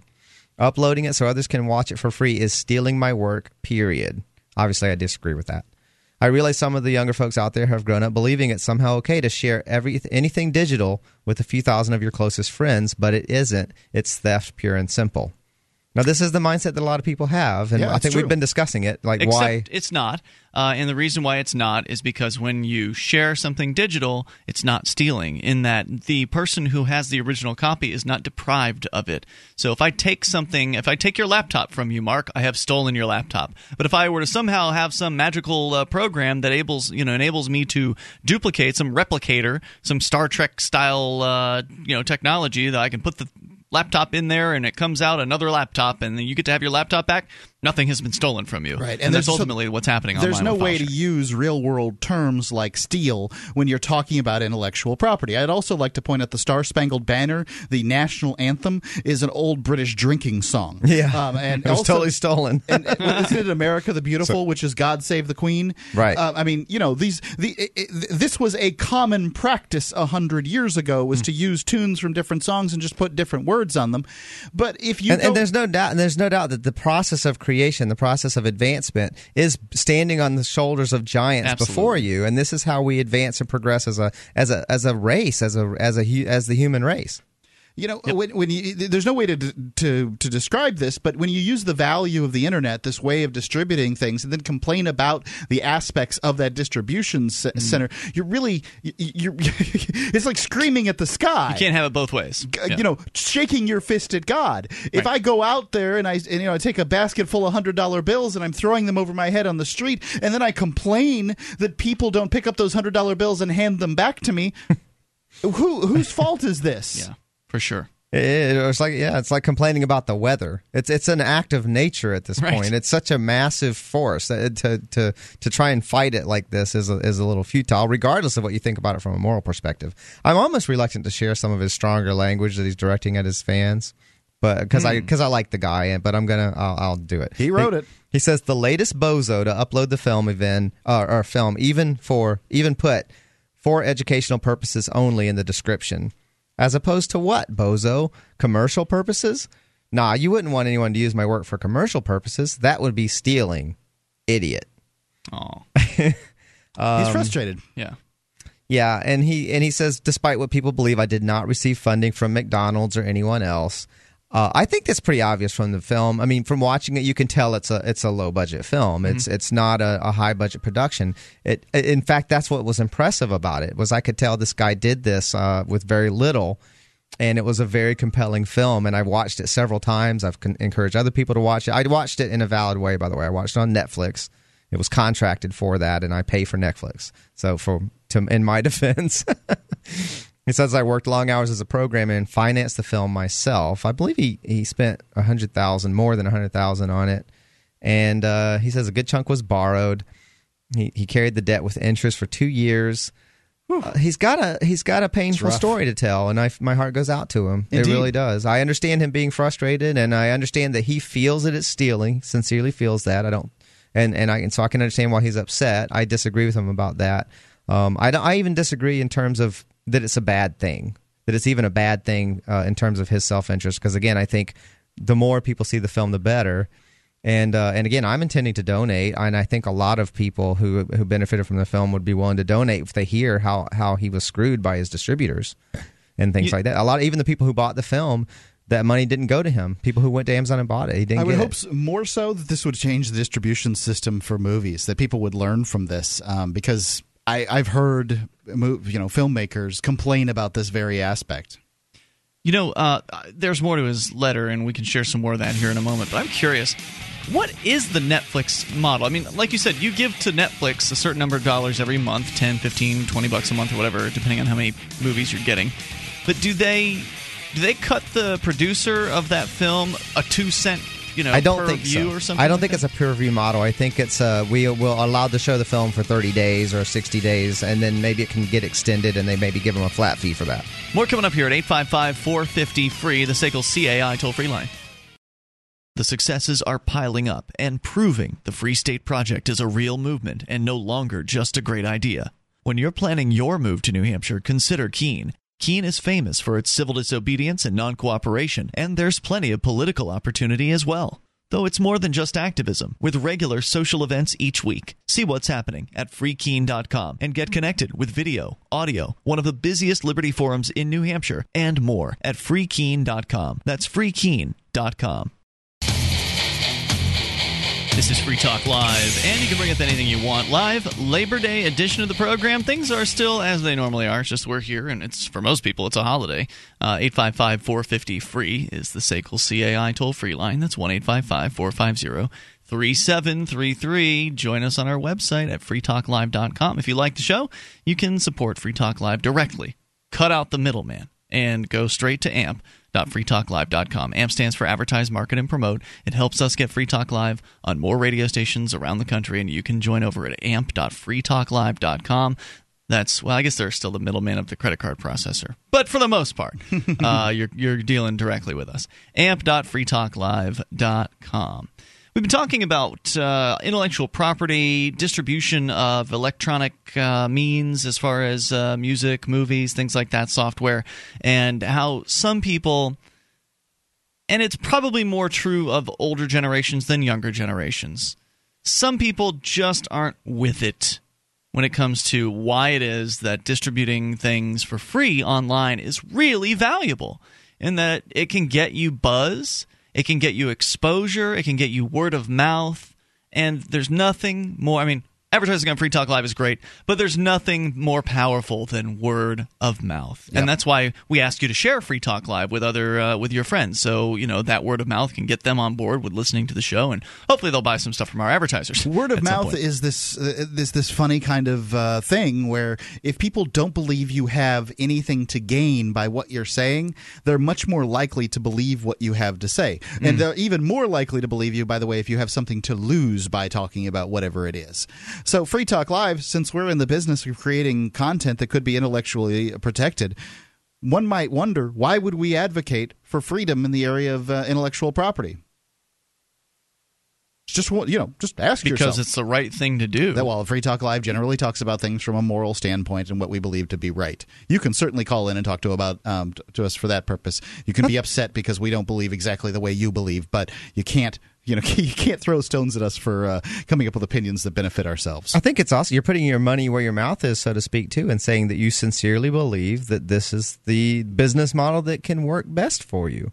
It's, uh, share it uh, freely, BitTorrent it if you want. Post up clips up on YouTube. I know someone's doing that recently. In I would love to someone's put- making YouTube videos of the show, and and everyone's like, "Yeah, go it. for it." please. I would love to get as many downloads as we get of Free Talk Live's uh, podcast and be able to sell each one of those downloads for $100 a piece. That's what I, as a business owner, Yeah. want. But it's unrealistic in the marketplace. Yeah. What would Free Talk Live's downloads be worth at $100 a piece? Not very many of them would be sold. I would sus- I would uh, venture to say that I could count them on my one hand, if at all. And that's I'd wonder who the hell would do something like that. right. I, you need your head examined.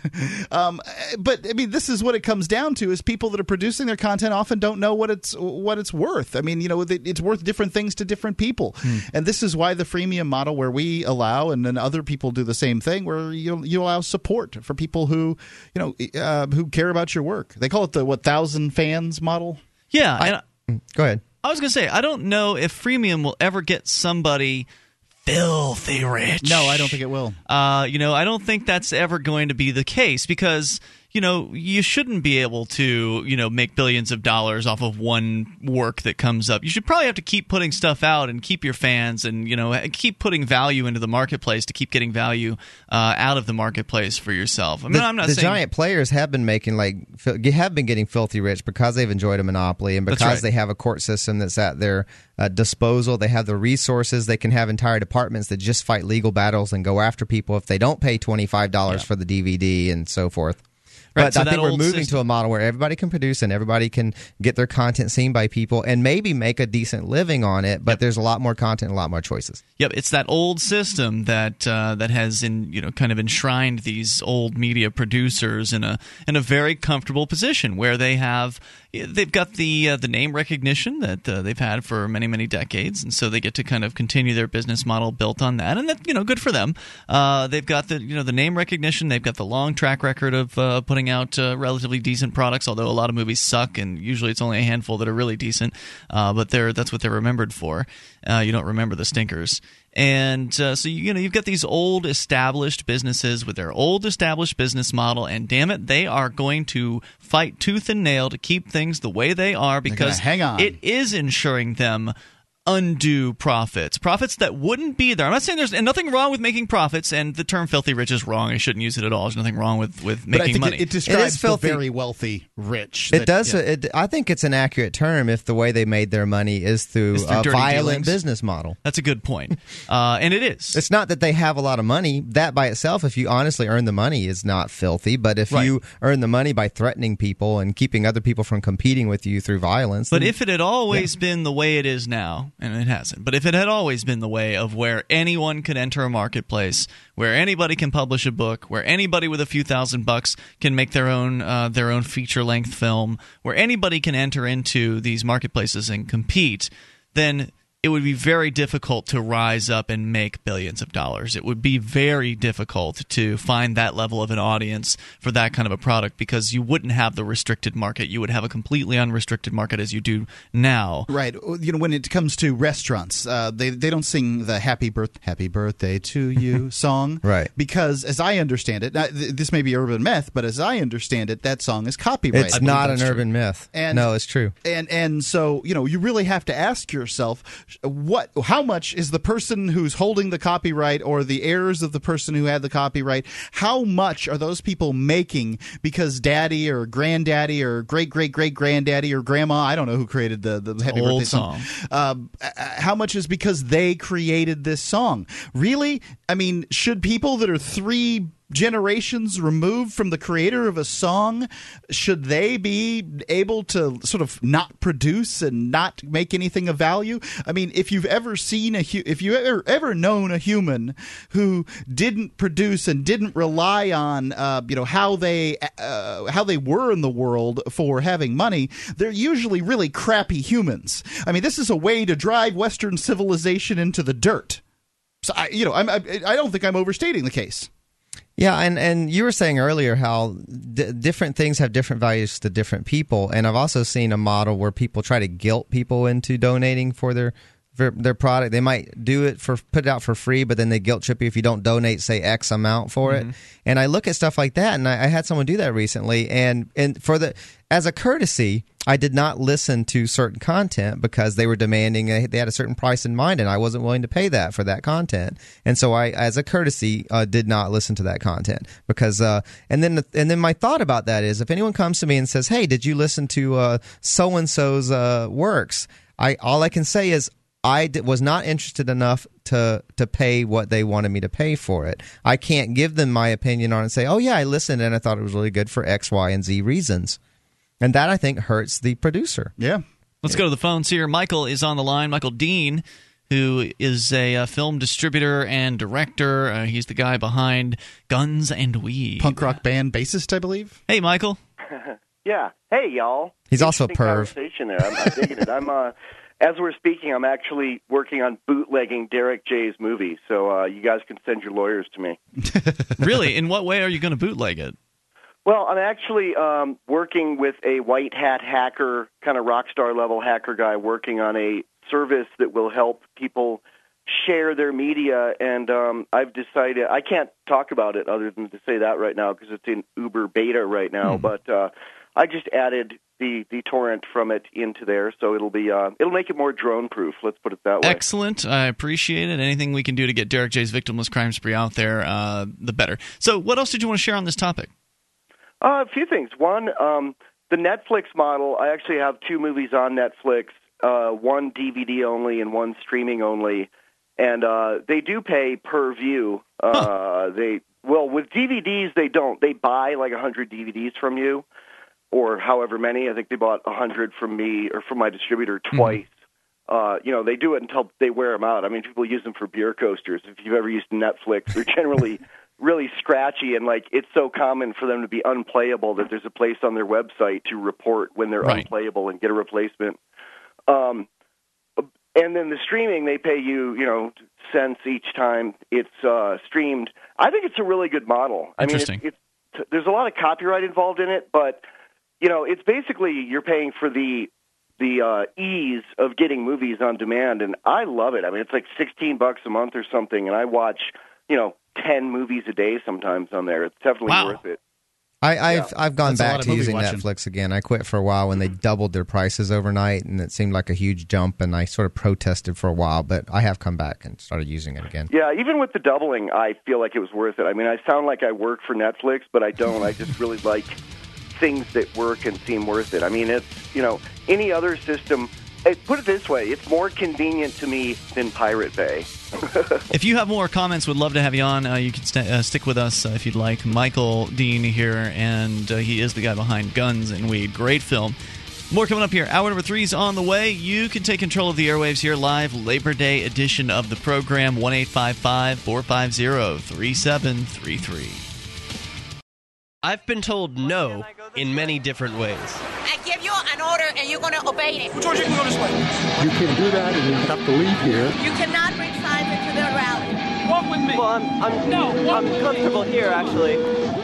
Whoa, whoa, whoa, me. whoa, whoa. Hey, hey, hey, hey. Who do you think you Excuse are? me. There is no video and audio allowed in this hospital. No, I have work today. This is. You ain't gonna make it. Wait, now. wait a minute. Whoa. Hey! Oh my God! Unbelievable! Un- Why are you running from me? Because you scared me. Property. you what am I being now. detained for? You're being served. What There is you this? You're being served. What is this? Bureaucrats have a funny way of telling people no. That's the sound of the men working on the chain. Derrick J's Victimless Crime Spree. Available now free in HD. See it now at victimlesscrimespree.com.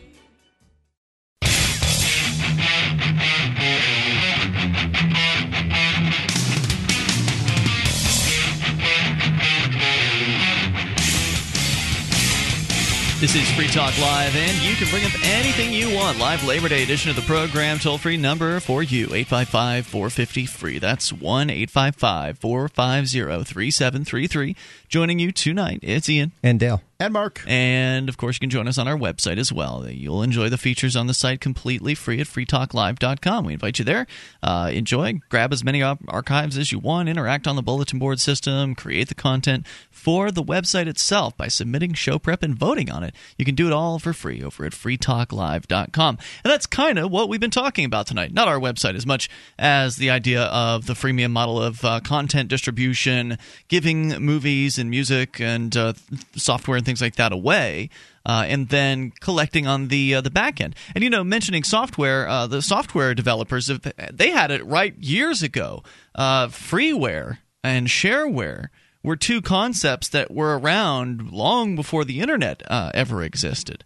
Uh, did you ever call bulletin board systems back in the day? Uh, Oh Dan? yeah, yeah. That's how I got started with my, my. One of the first things I did when I bought a computer was get on a BBS. That's how I uh, became addicted to uh, computers. Was uh, was BBSing as a, as a young teenager in Florida, and uh, the BBS was kind of the the prequel, if you will, to the internet. It was more of a localized version.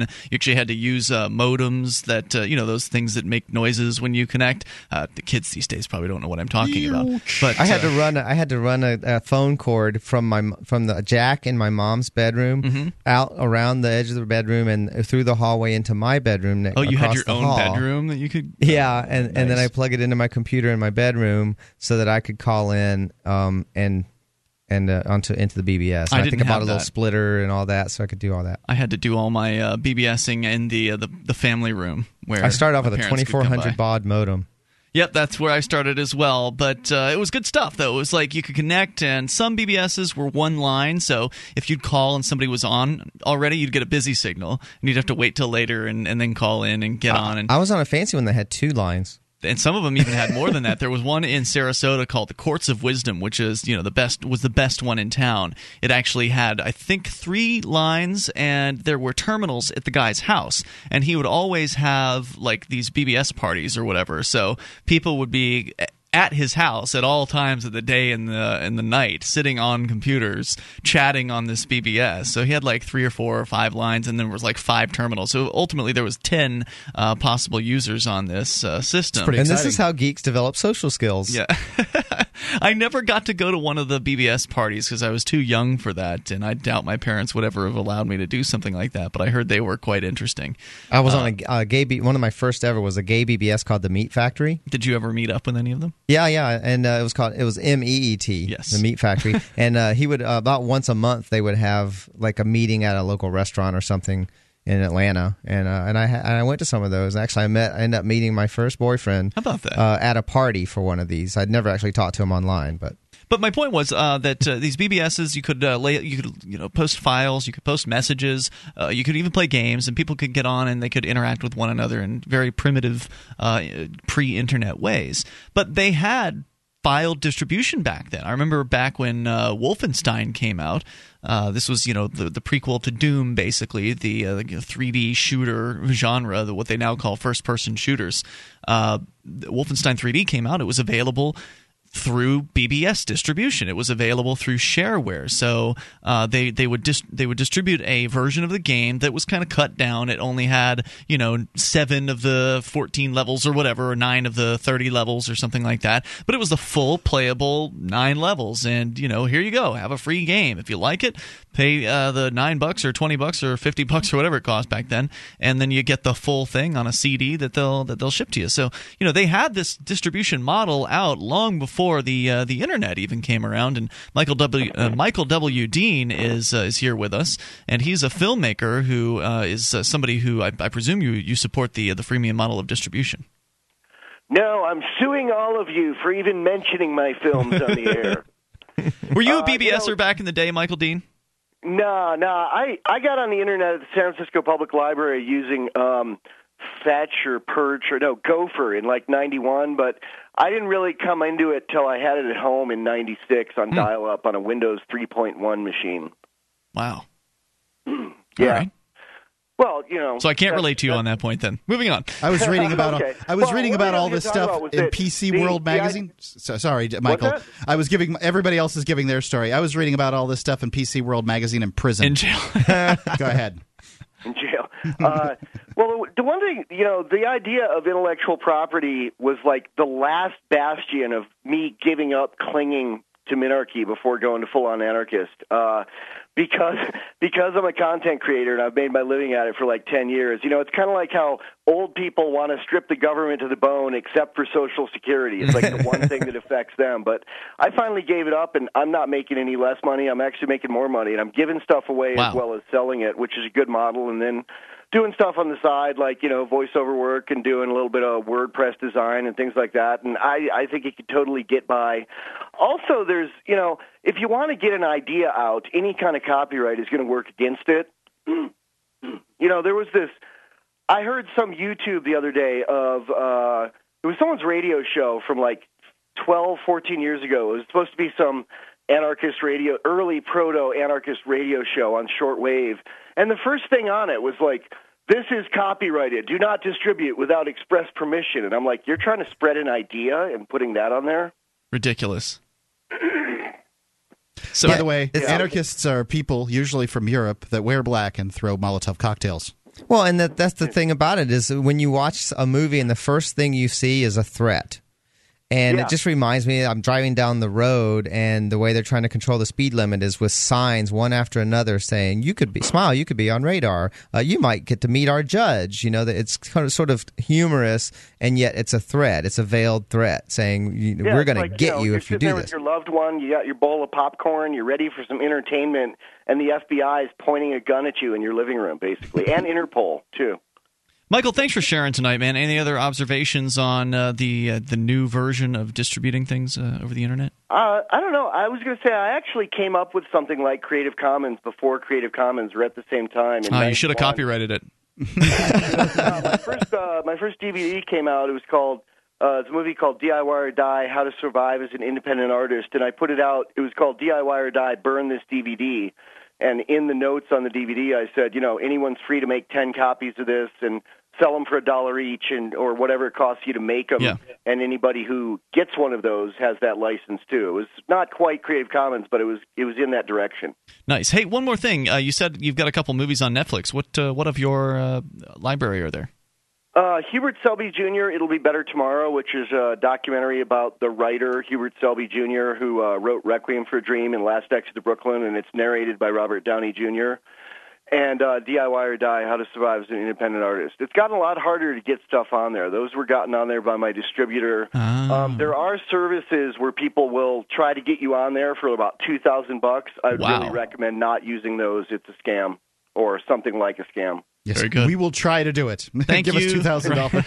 Thanks, Michael, for the call tonight. I appreciate Take it. It's. Michael from gunsandweed.com, which uh, is a great film. Good documentary.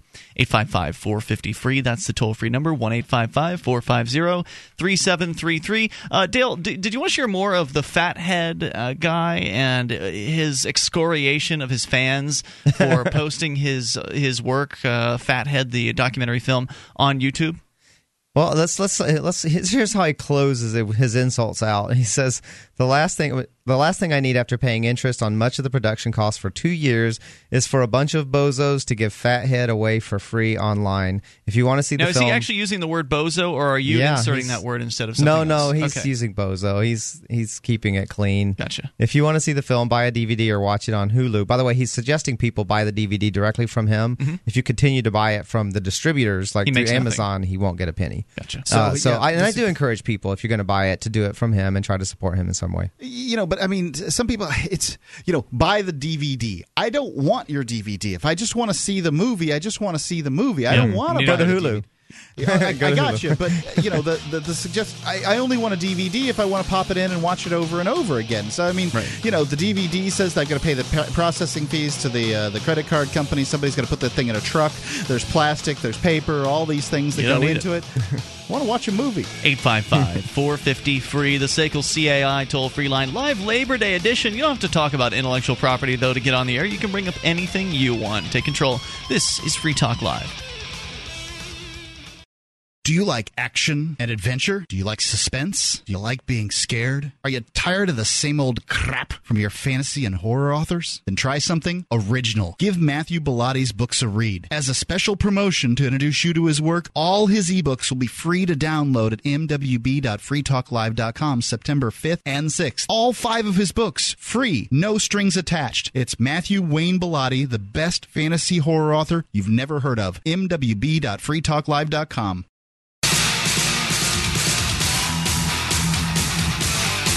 Take control of the airwaves here, live Labor Day edition of the program. Toll free number 855 450 free.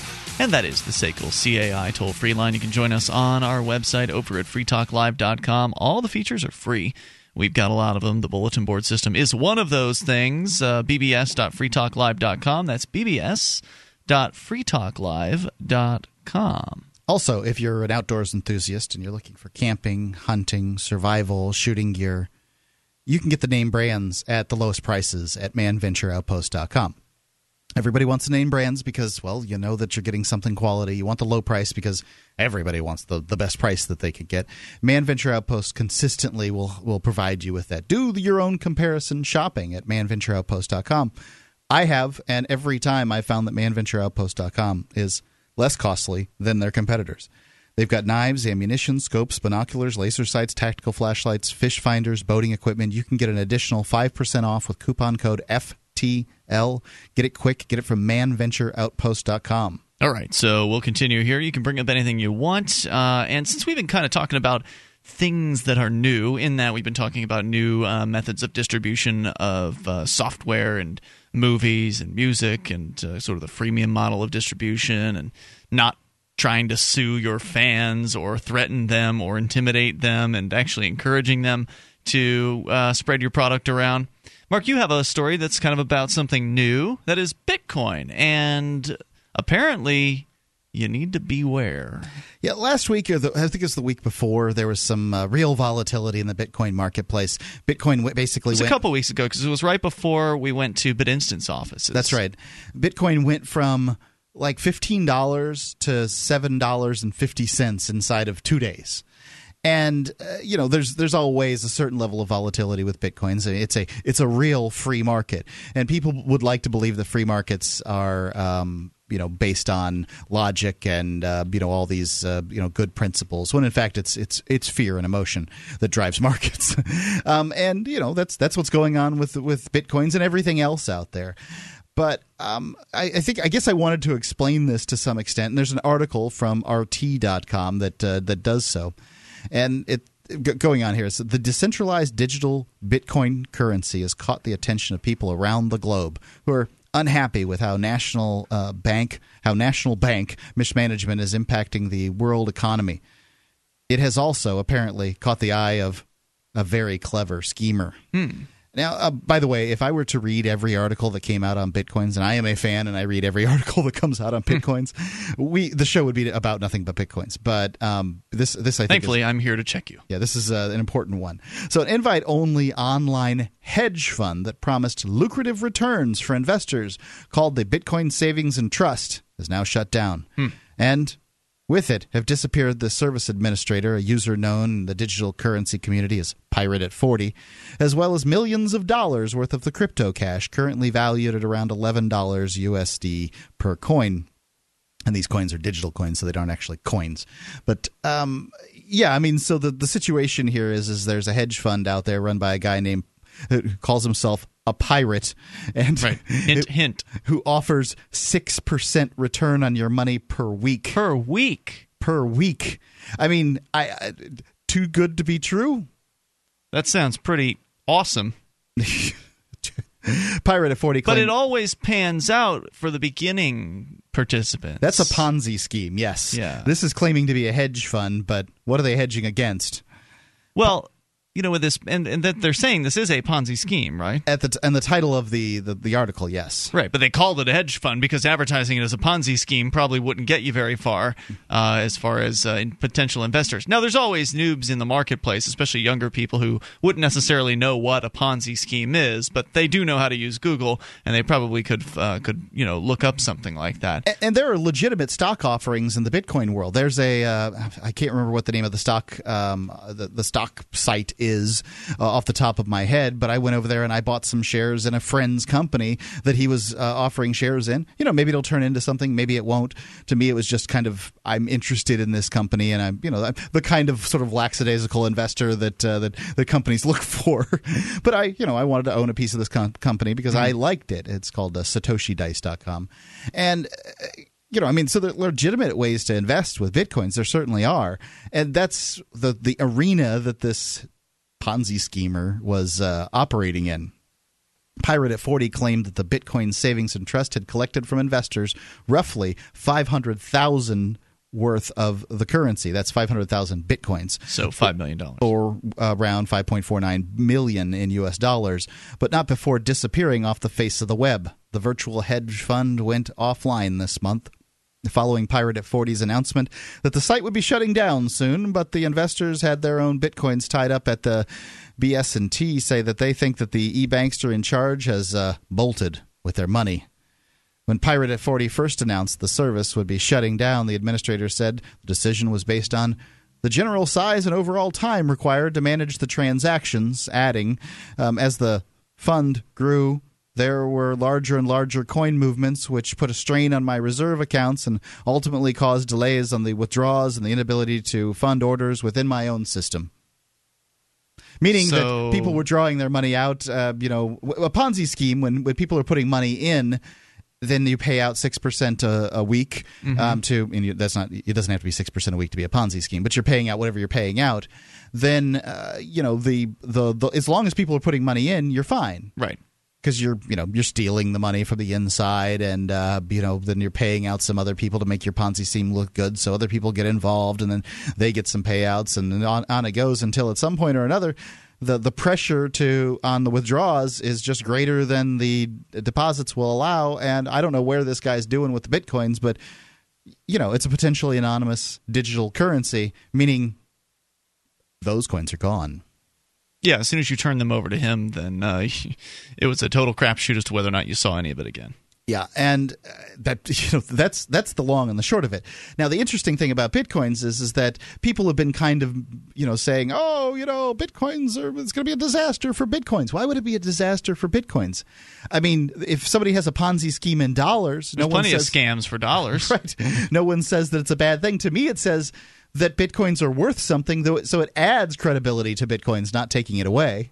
It sounds to me like it's uh, there, there's a lack of a failure of due diligence to possibly get a contract with a certain person. Uh, you know, it's like if you're paying someone in cash. If I pay someone in cash, I make sure I get a receipt if my doctor, if I pay my doctor in cash, for instance, mm-hmm. I go mm-hmm. get an allergy shot, give them cash, I get a receipt. If they say, Dell, you didn't pay your bill last month, I, oh, oh yes, I did. here you go. Here's my receipt. Yes, I did. Right. So that, and it's the same idea. If you have a con, if you invest with bitcoins, which is sort of like what happened, I guess. It's a, it's, it's a it, bit like an investing with bitcoins. It's, it's like you're investing with cash, right? And have a, have make sure you've got your dots, your I's dotted, and your T's crossed do your due diligence to make sure that your investment is protected as best you can. Well, right. I mean, an investment that, is risky anyway, but right. Well, part of that due diligence is knowing who you're you're dealing with ideally, right? Because you can get a receipt that they took your, your bitcoins, but Right, that doesn't right. mean you're going to get your bitcoins back if they uh, decide to abscond. Uh, and that's essentially what happened here. Yeah. Was yeah, there's lots of schemers out there will be happy to give you a receipt for money that you put into their Ponzi scheme. you know, Right, just disappear on you. So, and you know, one of the things that the Ponzi scheme has going for it is that it does appear to work in the beginning, and so there's always somebody who'll be, uh, you know, willing to give a testimonial. Oh yeah, I got six percent this week. Man, this is great. Come on in, the water's fine. And it was 855 for them. yeah, eight five five four fifty free. Right, and they may be telling the truth. They may not be in on the scam at all. They may actually believe that this is working. 855 450 3733. Free Talk Live. You can listen to Free Talk Live on the radio via podcast, the webcam, and our live streams at freetalklive.com. Not enough options? Now you can listen to Free Talk Live from any phone, anywhere. Add this number to your phone 760 569 7752. It's a long distance call, so make sure you're familiar with your phone's calling plan. The Free Talk Live listen lines are airing the latest episode of Free Talk Live 24 hours a day, including our live shows. Call 760 569 7752. That's 760 569 7752.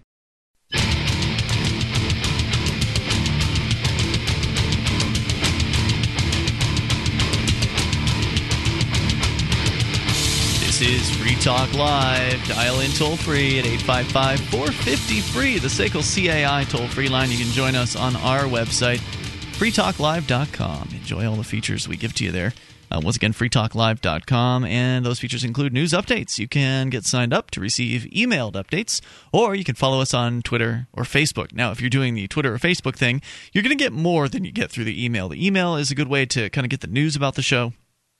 Twitter and Facebook, you'll get the news. Plus, you'll get uh, the granular during the show updates, uh, questions we might ask, show prep that we might post, uh, observations.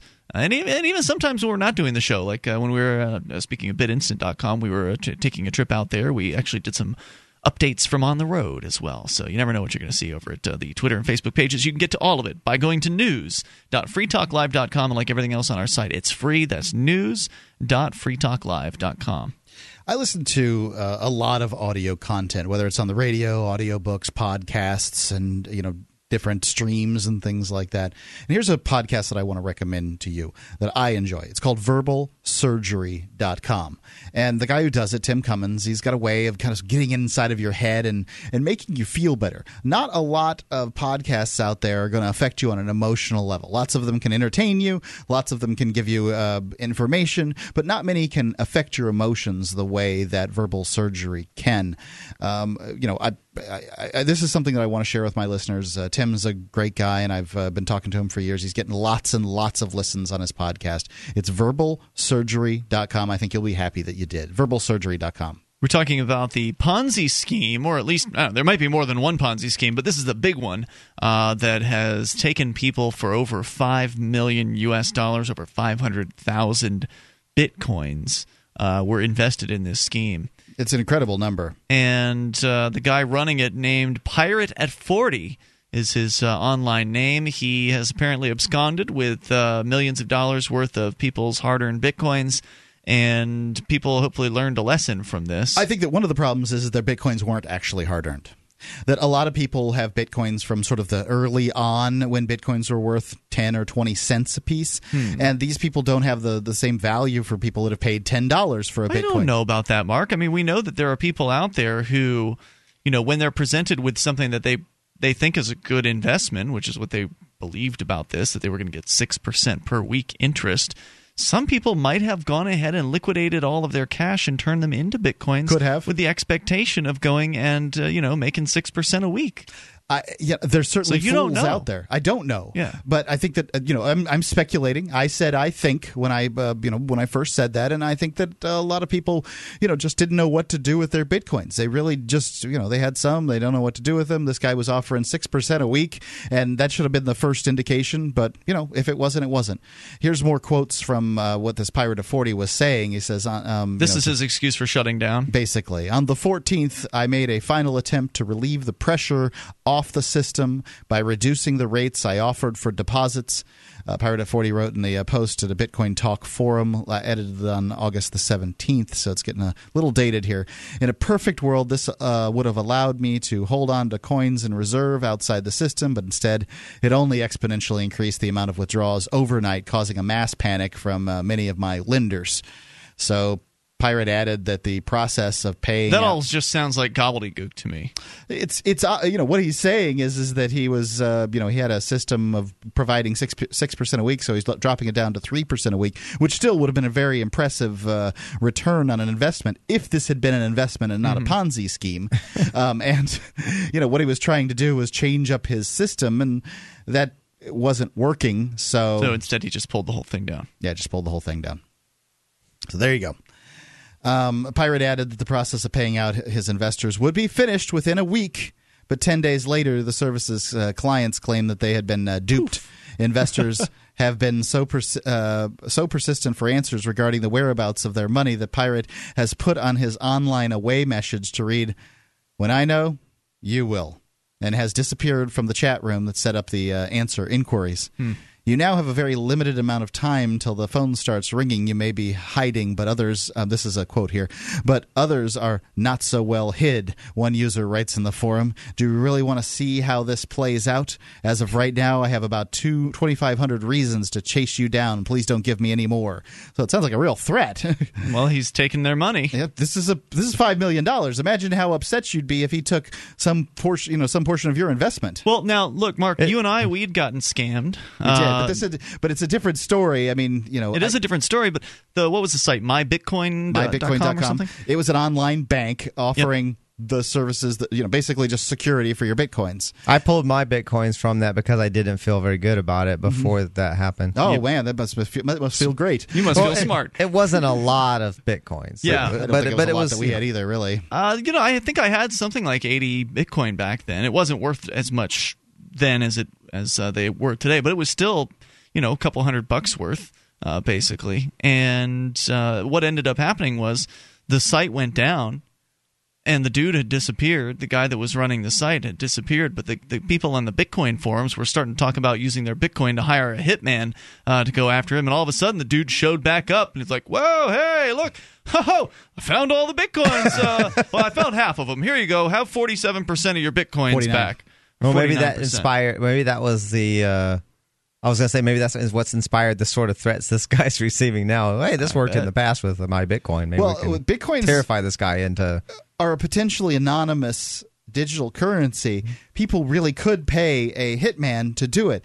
Also, there was uh, with bitcoins. with with bitcoins. I mean, it could really be done, and it wouldn't be very. It wouldn't be traceable. So you know, bitcoins have this aspect to them. But the Um, problem is, this guy, if he did it right, is going to be nigh impossible. agreed. That's the whole point of bitcoins. Is that Agreed. they're, they're they're not trackable. Well, there a, just Or a little more, almost not. A little more to the story is that he had another business called Business, uh, business Cognition, which billed itself as being able to use the power of our client base to provide you with the, the tools and services required to both optimize and ex, uh, your expenses and maximize your profits. Uh, this is his other uh, sort of uh, business here. Apparently, he was a Texas resident who has done business as both Trendon Shavers and Don Schrentz. So this hustler uh, may have may this may be one of his names, uh, maybe one- may be these names, and if that's the case, then they they do have some kind of trackability on him. But let me tell you about an idea that somebody came up for an online internet currency before bitcoins came out. This was an idea to set up a dead pool. Know what this is, Ian?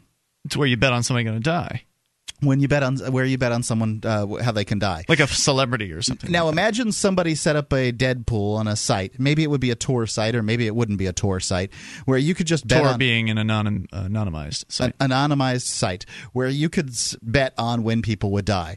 And say I got upset with you, and I bet twenty thousand dollars that you would die on one one uh, twenty seventeen.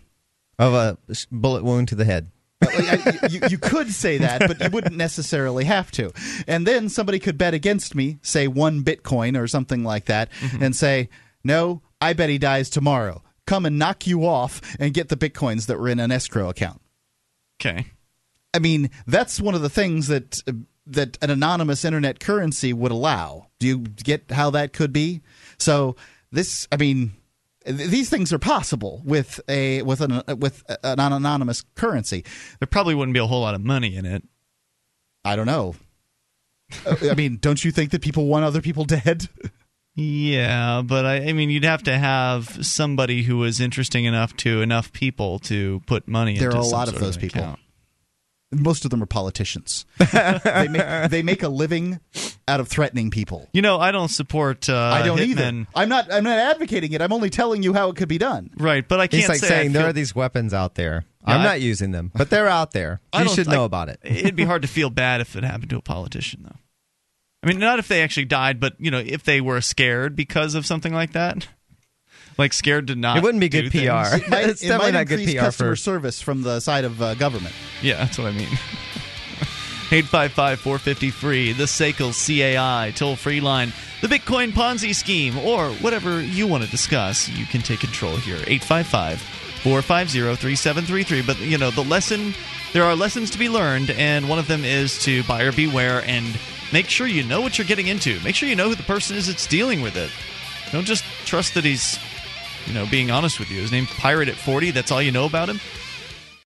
On Free Talk Live, we talk about investing in gold and silver as a hedge against inflation, investment, and barter currency. We've teamed up with Midas Resources to offer you some great rates on some hand-picked gold and silver pieces. U.S. Eagles, British Sovereigns, 20 francs, Lakota Nation silver rounds, Montana silver reserves, and Walking Liberty halves. Call 877-857-9938 or go to gold.freetalklive.com. The shipping is the same for one as it is for 20, so try to get as many as you can all at once. gold.freetalklive.com.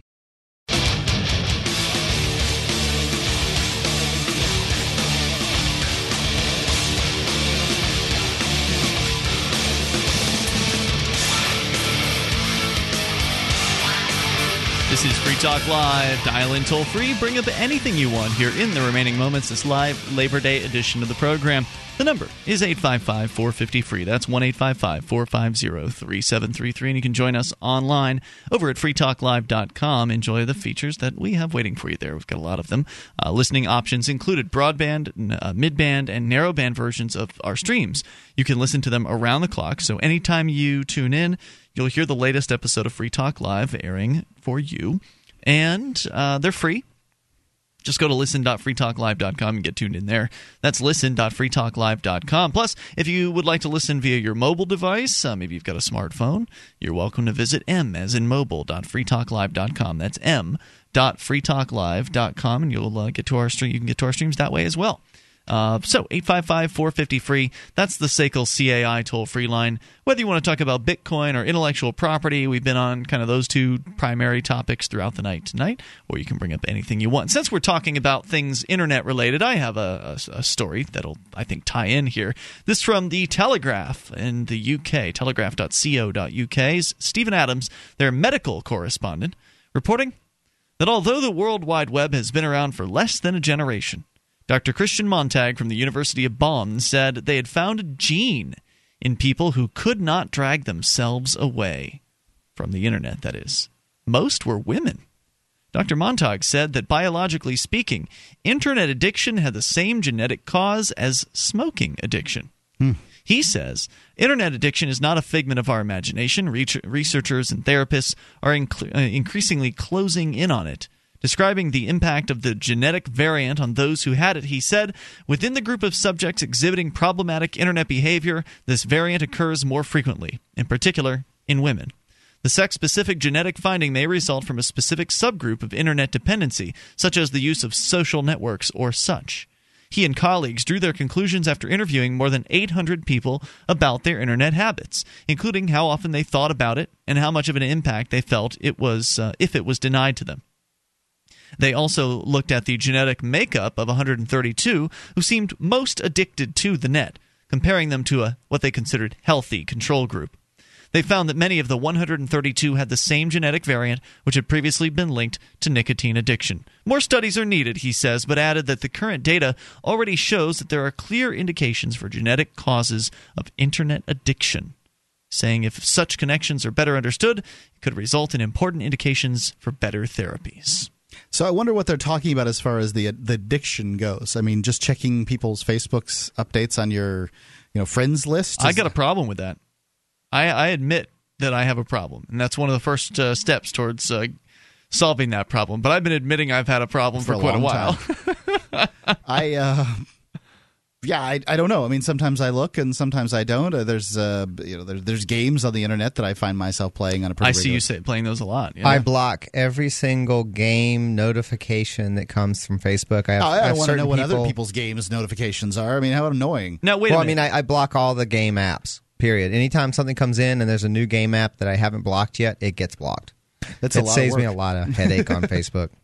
Now It's Da- not. It's not as much work as dealing with them constantly. I suppose. Dale's It's here from uh, Flaming Freedom, uh, which you can get over at flaming Another plug. But uh, Dale, Awesome. you are somebody who actually quit Facebook for a time and then came back. So, Right. h- how has your usage of Facebook from the first iteration to your current uh, iteration has it changed? You know, was that that that break Yes. that you took did that help you? It it, it did. Uh, I well, I, I really enjoyed it for a while. First off, it was a Enjoyed the great, break? Yes. Oh, it was such a relief to get off of Facebook for a while, and I just kept going to. I would be at an event, a local event, for instance, and be talking to people, and something so something would have happened, and I'm like, and I would say, "Wow, really? When did that? I didn't hear about that." And like, oh, it was on Facebook. and and what I found was I was just missing out on a lot because ev- I wasn't addicted to Facebook, but but everyone else was. and It's so a world of Facebook. So yeah. And uh, and I so I got back it's on the internet. I got back on for a couple of reasons. One was I realized it just was not a wise, just from a business point of view, as being in media, Mm. which really needs to be, you know, word of mouth is such a good promotion for media, as we talked Right. about earlier. And being in media, it just made sense to be on it from a business perspective. Mm-hmm. I wanted to spread the word about the show and so forth. And I thought I need to at least be on and promote the show, even if I don't use it for anything else. Of course, once I got back on, I did use it for other things. But like I said, I moderated my usage by things like every time I see a game app, I block it. A new one pops up, I block it. And and it keeps me it saves me a little bit of information overload. So I've been going through this constant evolution of trying to figure out how to get around the the information overload that Facebook is and try to get it to show me what I want to see Mm. and not too much more. And uh, I did actually Sounds like um, a part-time job, just set, doing all the settings. I, I- I started off being very discreet about who I would accept as friends too, but I, I quit that too because I realized that Really? that's not really helpful in terms of trying to promote my show. It, Hmm. I go ahead and take off friend app friend uh, um, See, I won't do invites now, but I, I you can restrict what you see from people and things like that. So I don't necessarily have to get bombarded with things from them. And if they and I and I go ahead, I started off limiting not not getting anything from them. Uh, if I got a friend request from someone I didn't know, I would just not take any any of their notifications. I could block that. But then I realized eh, it makes more sense to go ahead and just accept them. And You're if I start getting bombarded, then I will reduce what You're I see full from bore on uh, Facebook now. I mean, I don't take all the friend requests I, I get. You I- used to. I, I, at one point, I did, and I just had so many. I still haven't gone through the. You didn't do a purge? Uh, I don't know how, and you know, I have to go through sort of one by one and That's what things you like gotta that. do, one by one. Yeah, well, you know, I don't, I don't want a part-time job known as Facebook, and so you know, they're there, they're there, and if they annoy me, I zap them. Yeah. But I try not to get annoyed too easily because people have their opinions, and their opinions are what their opinions are. If their opinion isn't uh, killing people, then I usually don't. Uh, I see. Uh, get rid of them. But uh, you, know, you know, I mean, the- F- Free Talk Live, we take, of course, you know, anybody can like our page, right? But uh, I have my own Facebook page, and I'm not going to just take anybody that I haven't met there. Um, I try do try to take people I've met and talked to. Um, That on- tends to be my rule as well. Uh, so you know, I th- but I have a problem, and uh, the problem is that there's something interesting about what other people are doing. Like you know, Facebook has so many useful posts sometimes. Like I'll find a great prep story for the show on somebody's Sure random enough. post that they make because we have similar interests because of you know being knowing each other in real life or whatever and i find myself sometimes on the toilet looking at facebook you know sure, sure. which is probably the best time to do it. That's what I'm Uh, thinking. But uh, but I also find myself just uh, like it'll be late at night and I'll have my work done. Of course, there's always something else I can do for work, but I'll have like the tasks I need to complete, like putting up the archives for the show. I'll have that done, and I'll find myself just looping on Facebook. And you want more content, Yeah. don't you? I, I've I've Yeah. been in that position Not too. sleep. And here's what's frustrating is there is so much stuff out there that Facebook has to filter the content. I mean, you can't even really blame Facebook for that per se. It, you might be upset about how they do it or the, what the results end up being, but that, that for me timeline. is yeah. Oh, for sure. I hate timeline. Um, but but uh, but what what I'm trying to figure out is this sort of engineering problem of trying to trick Facebook into showing me what I actually want to see instead of just sort of deciding for me what I'm going to see or what mm-hmm. they want me to see for whatever weird marketing reasons and so forth. And uh, so that's a that's an interesting problem to try to solve by by adjusting the notifications you get from different people and so forth. And I and I, if there's a certain people, or I've been getting a lot of updates from certain people, and I'm just not interested in them then I kind of feel like if I filter those out, then more of the stuff I'm more interested in will start to make its way to my page and so forth. Maybe I should start doing that. I haven't really spent much time doing that. I'll just kind of swing down the list of updates and look at what I like and kind of try to ignore what I don't. But maybe it will be maybe it's worth spending the extra time to try to more customize it but then again, it's just like I'll get I'll get more emails in my Facebook. You know how the Google will let you filter your emails right into different labels and such. And at the end of the day, I'll have had you know a hundred plus emails come into Facebook if I've only had fifty come in elsewhere. And it's just crazy. When I got out of uh, jail after two months, I had fifteen hundred messages uh, in Facebook well, you know, well, notices and things like that. My problem is I don't have a smartphone. I don't really intend to get one for quite a while. There's a huge cost increase to suddenly switch to a smartphone versus just a basic cell phone that I have now, prepaid. Uh, and so I I go for long periods of time where I'm not at my computer, and I'm and that's fine. I don't get any updates that are happening during that whole time, and they're all getting pushed down to mm-hmm. the, for the latest posts. And I might be interested in some of those older posts, but it really takes some digging to get those, and that's yeah. kind of frustrating. So I, I probably am missing a lot. So there's that issue that kind of bugs me and uh, I'm going to get the latest stuff, not necessarily the stuff I'm most interested in.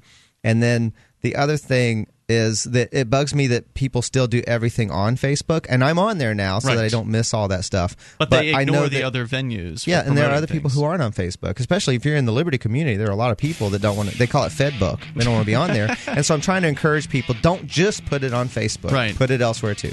Yeah, like over at the Shire Society forums at forum.shiresociety.com. It's another great uh, New Hampshire based uh, activism website. For those of you that are considering a move here as part of the Free State Project, you should go there at uh, shiresociety.com. Check out the forums. Also, the Free State Project has some great forums as well. You can go to freestateproject.org to learn more about a movement of like minded, liberty oriented people all coming to the same place. We'll see you tomorrow night. freetalklive.com. Hi, I'm Richard Grove of TragedyandHope.com, and thanks to the help of Mark and Ian here on Free Talk Live, we've created this call to action to help raise awareness for John Taylor Gatto. In 2001, former New York City and State School Teacher of the Year John Taylor Gatto published The Underground History of American Education, detailing how public schooling creates obedient workers and debt slaves. Now John delivers a message which he calls Your Birthright. It's titled The Ultimate History Lesson and it's a five hour journey illustrating how and why our public schools are dumbing us down and what we can do about it. Therein referencing more than 200 footnotes and 30 classic texts. John suffered multiple strokes in the weeks after filming this interview and he's in need of your help as he continues to recover please click the banner on freetalklive.com and enter the coupon code FTL, and we'll send you the ultimate history lesson on four DVDs plus a free 15 hour MP3 bonus DVD. Thank you for tuning in and not dropping out.